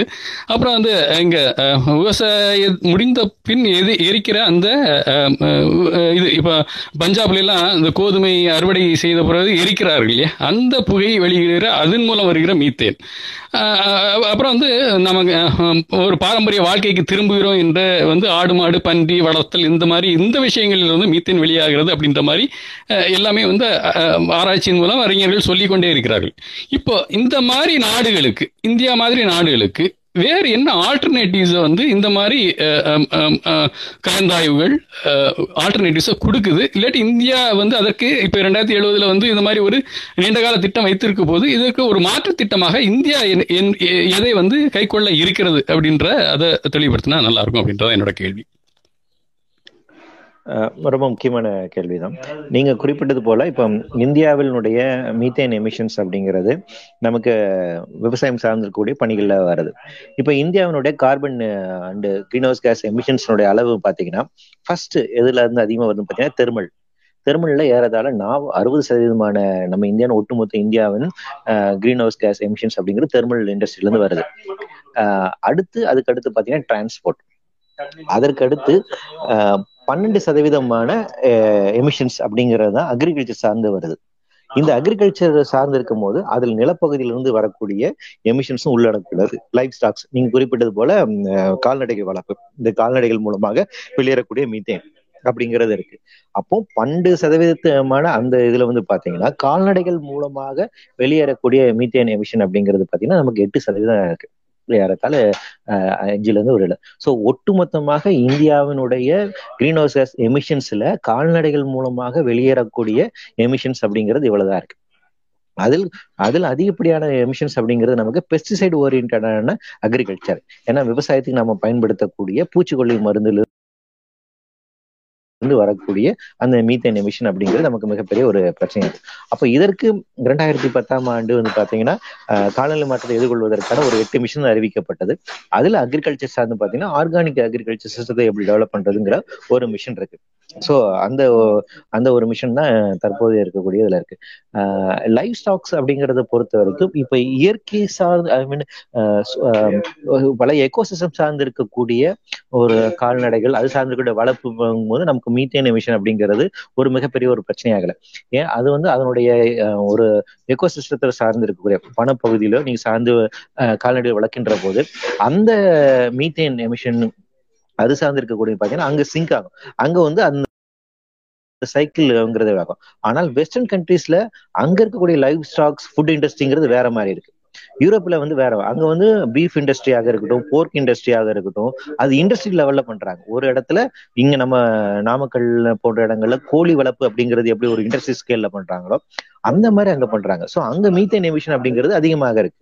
சோ இண்டஸ்ட்ரி ஸ்கேல்ல பண்ணக்கூடிய கால்நடை வளர்ப்பு அப்படிங்கறத நமக்கு பிரச்சனையை ஒழிய ஆஹ் ஒரு இயல்பான இயற்கை சூழலோட வளர்க்கக்கூடிய கால்நடைகள் இருந்து வெளியேறக்கூடிய மீத்தேன் அப்படிங்கிறது அது ஆபத்துகரமான பிரச்சனையாக இல்லை. அடிப்படையில் நாம் இந்த ஒரு வேரியேஷனை வந்து நம்ம புரிந்து கொள்ள வேண்டும். ஆனால் நிலப்பகுதி சார்ந்து இருக்கக்கூடிய பயன்பாட்டில் இருந்து வெளியேறக்கூடிய மீத்தேன் எமிஷன் அப்படிங்கிறது நமக்கு ஒரு முக்கிய பிரச்சனையாக இருக்கின்றது. அதை எதிர்கொள்ள வேண்டும். அதை எதிர்கொள்வதற்கு தற்போதைய அளவில் அரசனுடைய ஒரே கொள்கை அப்படிங்கிறது மிஷன் ஃபார் ஆர்கானிக் அக்ரிகல்ச்சர் அப்படிங்கிறதா இருக்கு. அதுவுமே போதுமான அளவுக்கு நடைமுறைப்படுத்தவில்லை. அதை தவிர்த்து வேற விதமான செயல்பாடுகள் அப்படிங்கிறதும் இல்லை. சரி நீங்க அப்போ மண்ணுல இருந்து வெளியேறக்கூட மீத்தேனை நீங்க வந்து குறைக்கணும் அப்படின்னா வேற வழியே இல்லை. நம்ம பெஸ்டிசைடை வந்து குறைச்சுதான் ஆகணும். ஸோ பெஸ்டிசைடை வந்து உடனே குறைக்க முடியுமா? அது படிப்படியாக எப்படி குறைக்குது? அதுக்கு எப்படி ஆல்டர்னேட்டிவ் கொண்டு வருது? அதன் மூலமாக உணவு உற்பத்தி அப்படிங்கிறது பாதிக்காத அளவில் நாம் எப்படி கொண்டு போவது அப்படிங்கிற அடுத்தடுத்து நிறைய கேள்விகள் இருக்கின்றது. அதுக்கு ஒரு படிப்படியாக நாம் இதுக்கு செயல்படுத்த வேண்டிய ஒரு தேவை இருக்கின்றது. இப்போதைய நிலைமையில் நமக்கு இந்த ஒரு மிஷன் தான் அறிவிக்கப்பட்டுள்ளது. இன்னும் இது வந்து வளர்த்தெடுக்கப்பட வேண்டிய ஒரு நிலையில தான் இருக்கு. ரைட் நன்- நன்றி நன்- வெற்றி வெற்றி இன்னும் ரெண்டு பேர் இருக்கிறாங்க கே கேள்விகளுக்கு. நீங்க டைம் இருக்குங்களா? இல்லைன்னா நம்ம தொடர்ந்து பேசலாங்களா? ஓகே அந்த ரெண்டு கேள்வி எடுத்துக்கலாம் ஒன்றும் பிரச்சனை வணக்கம். என்னுடைய கேள்வி நம்ம ஒரு தீபகற்ப நாடா இருக்கோம். நீர் வழி பாதையை அதிகமாக உபயோகப்படுத்துறதுக்கு நமக்கு ஒரு வசதி இயற்கையாகவே கடவுள் கொடுத்தது. அந்த வழிப்பாதையை கொடுக்கும்போது எமிஷன் குறையுமா? ஒன்று அப்புறம் ஏர் கண்டிஷன் மூலம் வர்ற எமிஷன் ரொம்ப இருக்கு. இதை எதுவும் பேன் பண்ணா குறையுமா? அப்புறம் நம்மளுடைய பண்டிகைகள் அதாவது தீபாவளி போகி இந்த மாதிரி செயற்கையா தேவையே இல்லாத ஒரு பொல்யூஷனை நம்ம ஏற்படுத்துறோம். இதை தடை பண்ணா எந்த அளவுக்கு இதுல லாபம் இருக்கும்? அப்புறம் இருப்பு பாதைகளை அதிகப்படுத்தி இது மூலமா டிரான்ஸ்போர்ட்டேஷன் பண்ணா குறையுமா? அப்புறம் சோலார் பேனல்கள்லாம் இப்போ நம்ம கொண்டு வரோம். அதில் ஒன்றும் பிரச்சனை இல்லை. பேட்டரின்னு கொண்டு வரும்போது அது திருப்பி எமிஷன் கொண்டு வருமா? இது என்னுடைய சந்தேகமா இருக்கு. கொஞ்சம் விளக்கம் கொடுத்தா நல்லா இருக்கும் நீர்வழிப்பாதை அப்படிங்கிற போது இந்தியாவில் இருக்கக்கூடிய எல்லா நதி நீரையும் இணைக்கணும் அப்படிங்கிற கருத்தில் நீங்க சொல்றீங்க அப்படின்னு இல்ல கடல் நீர் கடல் நீர் கடல் நீர் கடல் நமக்கு சுத்தி இருக்கு. கடல்ல டிரான்ஸ்போர்ட் பண்ணி இன்டர் டிரான்ஸ்போர்ட் மட்டும் நம்ம பண்ணிக்கலாம். அதாவது திருச்சியில திருச்சியிலேருந்து அந்த பக்கத்துல இருக்க கடல் நோக்கி போறது. அந்த மாதிரி ஒவ்வொரு இடத்துலையும் கடல் போய் கடல்ல இருந்து டிரான்ஸ்போர்ட் பண்ணிக்கிறது. அது ரொம்ப சீப்பாவும் முடியும். இல்ல கடல் நீங்க சொல்லும் போது பாத்தீங்கன்னா நம்ம திருப்பியுமே வந்து நம்ம நம்ம பயன்படுத்தக்கூடிய கடல் எல்லாமே வந்து திருப்பி ஃபாசில் ஃபியூல் சார்ந்திருக்கக்கூடியதாக தான் இருக்கு. ஸோ அதுலயுமே வந்து அப்போ எமிஷன்ஸ் இருக்கும் நீங்க இப்போ நான் உண்மை குறிப்பில் யூரோப்பியன்ல வந்து பாத்தீங்கன்னா அங்க வந்து பேட்டரி சார்ஜ்டு கப்பல்கள் பயன்படுத்துறாங்க. பேசஞ்சர் இதுமே வந்து. இந்தியாவில் இன்னும் அந்த தொழில்நுட்பங்கள் இல்லை. திருப்பி அப்போ நம்ம வந்து திருப்பி இந்த எமிஷன்ஸ் தான் வந்து பயன்படுத்துகிறோம் இரண்டாவது கடலோர பகுதிகளில் நீங்க போய் சுத்திட்டு அதுக்கப்புறம் போறது அப்படிங்கிறது ரொம்ப இதா இருக்கும். நமக்கு என்னன்னா நம்ம சாலையில் பயன்படுத்தக்கூடிய ஆஹ், வாகனங்கள்ல வந்து மின்சார வாகனங்களாக மாற்ற வேண்டிய ஒரு தேவை இருக்கின்றது. ஸோ அந்த இது நம்ம அது மூலமாக தான் இதுக்கான ஒரு தீர்வை வந்து அச்சீவ் பண்ண முடியும். ஸோ அது எப்படி நம்ம எலக்ட்ரிக்கா எல்லாத்தையும் கன்வெர்ட் பண்றது? நீங்க குறிப்பிட்டது போல ரயில்லையுமே கம்ப்ளீட்டா வந்து எலக்ட்ரிக்கா எப்படி மாத்துறது? அதுக்கான கோல்மே அறிவிச்சிருக்காங்க. ஸோ டுவெண்ட்டி தேர்ட்டிக்குள்ள கம்ப்ளீட்டா எல்லா ரயில்வேவையும் வந்து எலக்ட்ரிக்கா மாத்துறோம் அப்படின்னு அறிவிச்சிருக்காங்க. அது ஒரு நல்ல முன்னெடுப்பு. நம்ம இது பண்ணலாம். அடுத்து நீங்க கேட்டது நிறைய ஏர் பொல்யூஷன் சார்ந்து கேட்குறீங்க. ஏர் பொல்யூஷன் அந்த அதனுடைய சிக்கல் அப்படிங்கிறது வேற. ஏர் பொல்யூஷனுக்கும் நேரடியாக குளோபல் வார்மிங்க்கும் நமக்கு தொடர்பு இல்லை. ஆனால் கிளைமேட் சேஞ்சினோட ஒரு பகுதியாக ஏர் பொல்யூஷன் ஏற்படுது. ஸோ கிளைமேட் சேஞ்ச் ஒரு ஒரு பகுதியாக ஏர் பொல்யூஷன் நமக்கு உண்டாகுது. ஆனா ஏர் பொல்யூஷன் நீங்க குறிப்பிட்ட பண்ணி பட்டாசு வெடிக்கிறது இந்த மாதிரி விஷயங்கள் ஏர் பொல்யூஷன் காரணமாக ஏர் பொல்யூஷன் காரணமாக வருஷத்துக்கு ரெண்டு லட்சத்தி நாற்பதாயிரம் மக்கள் இறந்து போறாங்க. சென்னையில இருந்து இறப்பு இதெல்லாம் இனிமேல் அதிகமாக இருக்கும். ஸ்மாக் போன்ற இதெல்லாம் உருவாகுது.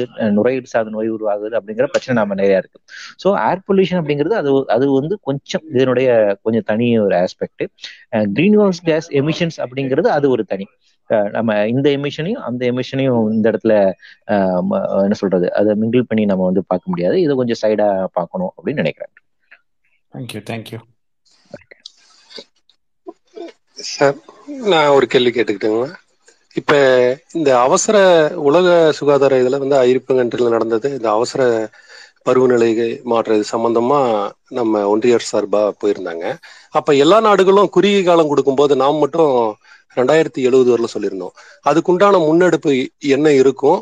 இன்னொன்னு என்னன்னு பாத்தீங்கன்னா இப்ப நம்ம இயற்கை சார்ந்து போகணும் அல்லது காடுகளை எதுவுமே பண்ணக்கூடாது அப்படிங்கிற காலகட்டத்துல இப்ப அந்தமான் கார் நிக்கோபர் தீவுகள்லாம் வந்து அந்த ஃபாரஸ்ட்லாம் அழிச்சிட்டு இருக்கிற மாதிரி ஒரு மூணு மாசமா தகவல் பார்த்துருக்கேன். அதே மாதிரி இப்ப செருவராயன் மலை இந்த மாதிரி தேனி சார்ந்த மலைகள் இது மாதிரி இருக்கிற இடத்தையும் வனத்தையும் கொஞ்சம் கொஞ்சமா இது பண்ணிட்டு இருக்காங்க. ஒரு பக்கம் அந்த பக்கம் சொல்லிட்டு இந்த பக்கம் பண்றது.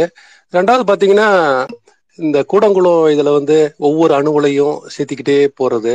இதெல்லாம் வந்து நீர் மாசுபாடும் அதிகமாயிட்டு இருக்கு அப்படின்ட்டு நிறைய தகவலும் வந்திருக்கு. இதுக்கு உண்டான முன்னெடுப்பு உலக நாடுகள் எல்லாருமே சேர்ந்து நாங்க குறுகிய காலத்துல ஒரு அஞ்சு வருஷத்துல பத்து வருஷத்துல செய்யறோம் அப்படின்னு சொல்லும் போது நாம் மட்டும் ரெண்டாயிரத்தி எழுபது வரையிலும் ஒரு டார்கெட்டை ஃபிக்ஸ் பண்ணிட்டு அதுக்குண்டான முன்னெடுப்பு எதுவும் பண்ணாம அதுக்கு எதிரான சில காரியங்களை நடத்துற மாதிரி தெரியுது. இது வந்து எப்படி பாக்குறீங்க? இல்ல கண்டிப்பா அது அது மிக மோசமான அபத்தமான விஷயம் தான் ஸோ என்னுடைய தொடர் அந்த இதுல குறிப்பிட்டேன். ஸோ இந்தியா தன்னுடைய ஒரு கொள்கையாக காலநிலை மாற்றத்தை எதிர்கொள்வதற்கு தேவை நடவடிக்கை மேற்கொள்ளும் சொல்லியிருக்காங்க. அங்க போய் மன் கி பாத்ல பேசுற மாதிரி பேசி வந்திருக்காங்க ஆனா நடைமுறையில் அது ஒண்ணு இல்லாம இருக்கு. முரணான வழிகளை தான் செயல்படுறாங்க அப்படிங்கிறது ரொம்ப யதார்த்தமான உண்மைதான். அதே போல டுவெண்ட்டி செவன்டி அப்படிங்கிறது ஒரு ஃபார் ஃபெச்டான ஒரு டார்கெட் தான். அது உண்மைதான். பட் அட்லீஸ்ட் இப்போவாச்சும் இந்தியா வந்து அட்லீஸ்ட் ஒரு டார்கெட் அனௌன்ஸ் பண்ணியிருக்காங்களே அப்படிங்கிற ஒரு சின்ன அளவிலான சந்தோஷம் தான் எங்களுக்கு. ரெண்டாயிரத்தி ஐம்பதாம் ஆண்டுக்குள்ள அந்த டார்கெட் நம்ம இது பண்ணணும் அப்படிங்கிறதா பட் இந்தியா போன்ற ஒரு மூன்றாம் நாடுகள்ல தொழில்நுட்பம் ரொம்ப பின்தங்கி இருக்கக்கூடிய ஒரு நிலைமையில இவ்வளவு ஜனதங்க இருக்கக்கூடிய ஒரு நிலைமையில அந்த டார்கெட் அப்படிங்கிறது ரெண்டு டூ ஃபிஃப்டி நம்மளால அச்சீவ் பண்ண முடியுமா அப்படிங்கிற ஒரு கேள்வியுமே இருக்கு. ஏன்னா நம்ம இன்னும் எல்லாருக்கும் மின்சாரம் தர வேண்டியது இருக்கு. பாதுகாப்பான குடிநீர் வழங்க வேண்டிய ஒரு தேவை இருக்கு.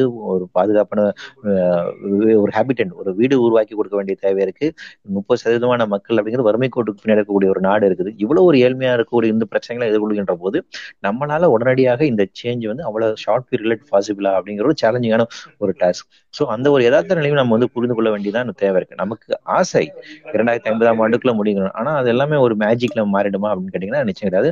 அதுவும் இந்தியாவில் இருக்கக்கூடிய பல்வேறு விதமான வேறுபாடுகள் இங்க இருக்கக்கூடிய முரண்கள் இவையெல்லாம் தாண்டி நம்ம இந்த சவால்களை சந்திக்க வேண்டிய இருக்கு. ஸோ அதனால அட்லீஸ்ட் இப்ப டார்கெட் கொண்டிருக்காங்க அப்படிங்கிறது உண்மை. குறைஞ்சபட்சம் அந்த டார்கெட்டை அச்சீவ் பண்றதுக்காச்சும் நடவடிக்கை ஈடுபடணும் இல்லைங்களா? அதுவுமே பண்றது இல்லைங்கிறது யதார்த்தமான உண்மைதான். அதை நீங்க சொல்றதுல நான் முற்றிலுமாக ஏற்றுக்கொள்கிறேன். முரணான வழிகளா தற்போது அரசாங்கம் செயல்பட்டிருக்கிறார்கள் இல்லைங்க சார் இப்ப இந்த மலைகளையும் அந்த கனிம வளங்களையும் கொள்ளையடிக்கிறதுனால இது கொஞ்சம் இதாகும்ல. எல்லாத்துக்குமே பருவநில மாற்றம் இதுதானே வரும். அதை பத்தி ஏன் ஒரு உயர் நீதிமன்றங்களோ உச்ச நீதிமன்றங்களோ அதை பத்தி கேள்வி அதிகமா எழுப்பாம இருக்காங்க அப்படிங்கறது ஒரு கேள்வியா இருக்கு. அதுக்கு தான் கேட்டேன். இல்ல இல்ல அதாவது என்னன்னா இங்க எல்லா இப்ப நடக்கிறது எல்லாமே வந்து சட்ட ரீதியாக பண்ணக்கூடிய விஷயங்களா இருக்கு. நமக்கு சிக்கலே அதுதான். ஒண்ணு அவங்க என்ன பண்றாங்க? சட்ட ரீதியாக இதெல்லாம் அழிக்கிறாங்க. இல்ல சட்டம் தடையாக இருந்துச்சா? ஏற்ற அளவில் தங்க சட்டத்தை மாத்திக்கிறாங்க. இங்க நடக்கக்கூடியது எல்லாமே லீகலி என்ன சொல்றது? அலௌடு எக்ஸ்போர்டேஷன்ஸ் தான்.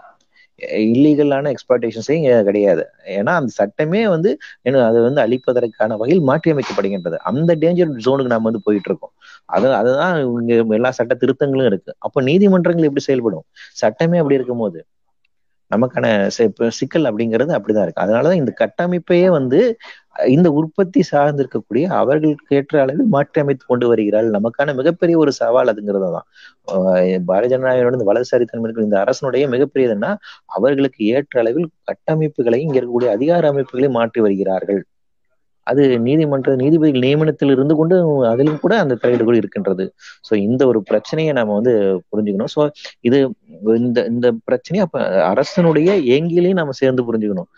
நம்ம இந்த அரசனுடைய கொள்கை என்னவா இருக்கு? அது எப்படி அவங்க பண்றாங்க? ஒவ்வொரு அதிகாரிகளும் எப்படி நியமிக்கப்படுறாங்க? எப்படி இந்த கொள்கைகள் வகுக்கப்படுகின்றது? எந்த பின்னணியில? ரொம்ப ஓப்பனா அவங்க சொல்லிடுறாங்க. எங்களுக்கு வந்து மார்க்கெட் எக்கனாமி தான். குளோபலைசேஷன் எக்கனாமி தான். அதை நடைமுறைப்படுத்துவதற்கான திட்டங்கள் நாங்க கொண்டு வருவோம். அதுக்கான வகையில சட்டத்தை திருத்துவோம். அதற்கு எதிராக பேசினா நீங்க வந்து ஆன்டி இண்டியன் ஆன்டி எக்ஸ்டாப்ளிஷ்மெண்ட் உங்களை எல்லாம் அமைதிப்படுத்துறதுக்கு ஒரு சிம்பிளான வழி இருக்கு. ராமர் கோவில் கட்டி முடிச்சிடுறோம். இதுதான் அவங்களுடைய நடைமுறையா இருக்கு. கிளைமேட் சேஞ்சா அதை பத்தி கவலைப்படாதீங்க. Climate is not changing we are changing அப்படின்னு பிரதமர் பேசுறாரு. இல்லைங்களா? சோ பேசிக் அவங்களுடைய அப்ரோச் இதுதான் இருக்கு. ஸோ அப்போ இந்த இந்த ஒரு யதார்த்த நிலைமையை நம்ம வந்து புரிந்து கொண்டு அப்போ இதற்கு எதிரான ஒரு அரசியலை நம்ம எல்லா வகையிலும் கொண்டு வரணும் சமூக ரீதியாக பண்ண வேண்டிய அரசியல் இருக்கு கலாச்சார ரீதியாக பண்ண வேண்டிய ஒரு அரசியல் இருக்கு மாநில உரிமைக்கான அரசியல். இப்படி எல்லாமே சேர்த்து நம்ம பேச வேண்டிய ஒரு தேவை இருக்கு. நன்றி. நன்றி நன்றி. நன்றி பால்டிகள் நன்றி வெற்றியை நான் எங்களோட தொடர்ந்து வந்து பேசிக்கிட்டு இருக்கீங்க. ஆல்ரெடி நம்ம கொஞ்சம் எக்ஸ்ட்ரா டைம் எடுத்துக்கிட்டோம்னு நினைக்கிறேன். ஜஸ்ட் இன் கேஸ் உங்களுக்கு வேற யாருக்காவது கேள்விகள் இருந்ததுனாக்கா இந்த இந்த நிகழ்வு வந்து தொடர்ந்து நடந்துட்டு தான் இருக்கு. உதாரணத்துக்கு வந்து இது வந்து பன்னெண்டாவது நிகழ்வு. தொடர்ந்து பன்னெண்டு முறையாக நம்ம கிட்ட வந்து பேசிக்கிட்டு இருக்காங்க. வெற்றி அண்ணா அப்புறம் இன்னும் பல பேர் பூவுலக நண்பர்கள் சார்பாக ஸோ சுற்றுச்சூழல் சார்பாகவும் கால்நிலை அவசரம் சார்பாகவும் பல விஷயங்களை வந்து தொடர்ந்து பேசிக்கிட்டு தான் இருக்கிறோம்.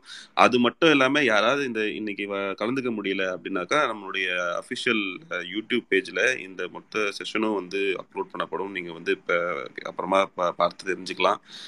தொடர்ந்து வாங்க. அடுத்தடுத்து நம்ம இந்த சம்மந்தமாக நிறைய விஷயங்கள் பேசுவோம். மிக்க நன்றி வெற்றி அவர்களே. இணைப்பில் இணைந்த அனைவருக்கும் வந்து நன்றி. ப்ரொடக்டிவாக நிறைய கேள்விகள் கேட்டீங்க. ஆக்கப்பூர்வமாக இருந்தது நான் கருதுறேன். வெற்றி நான் உங்களுக்கு எதாவது சொல்லணுங்களா?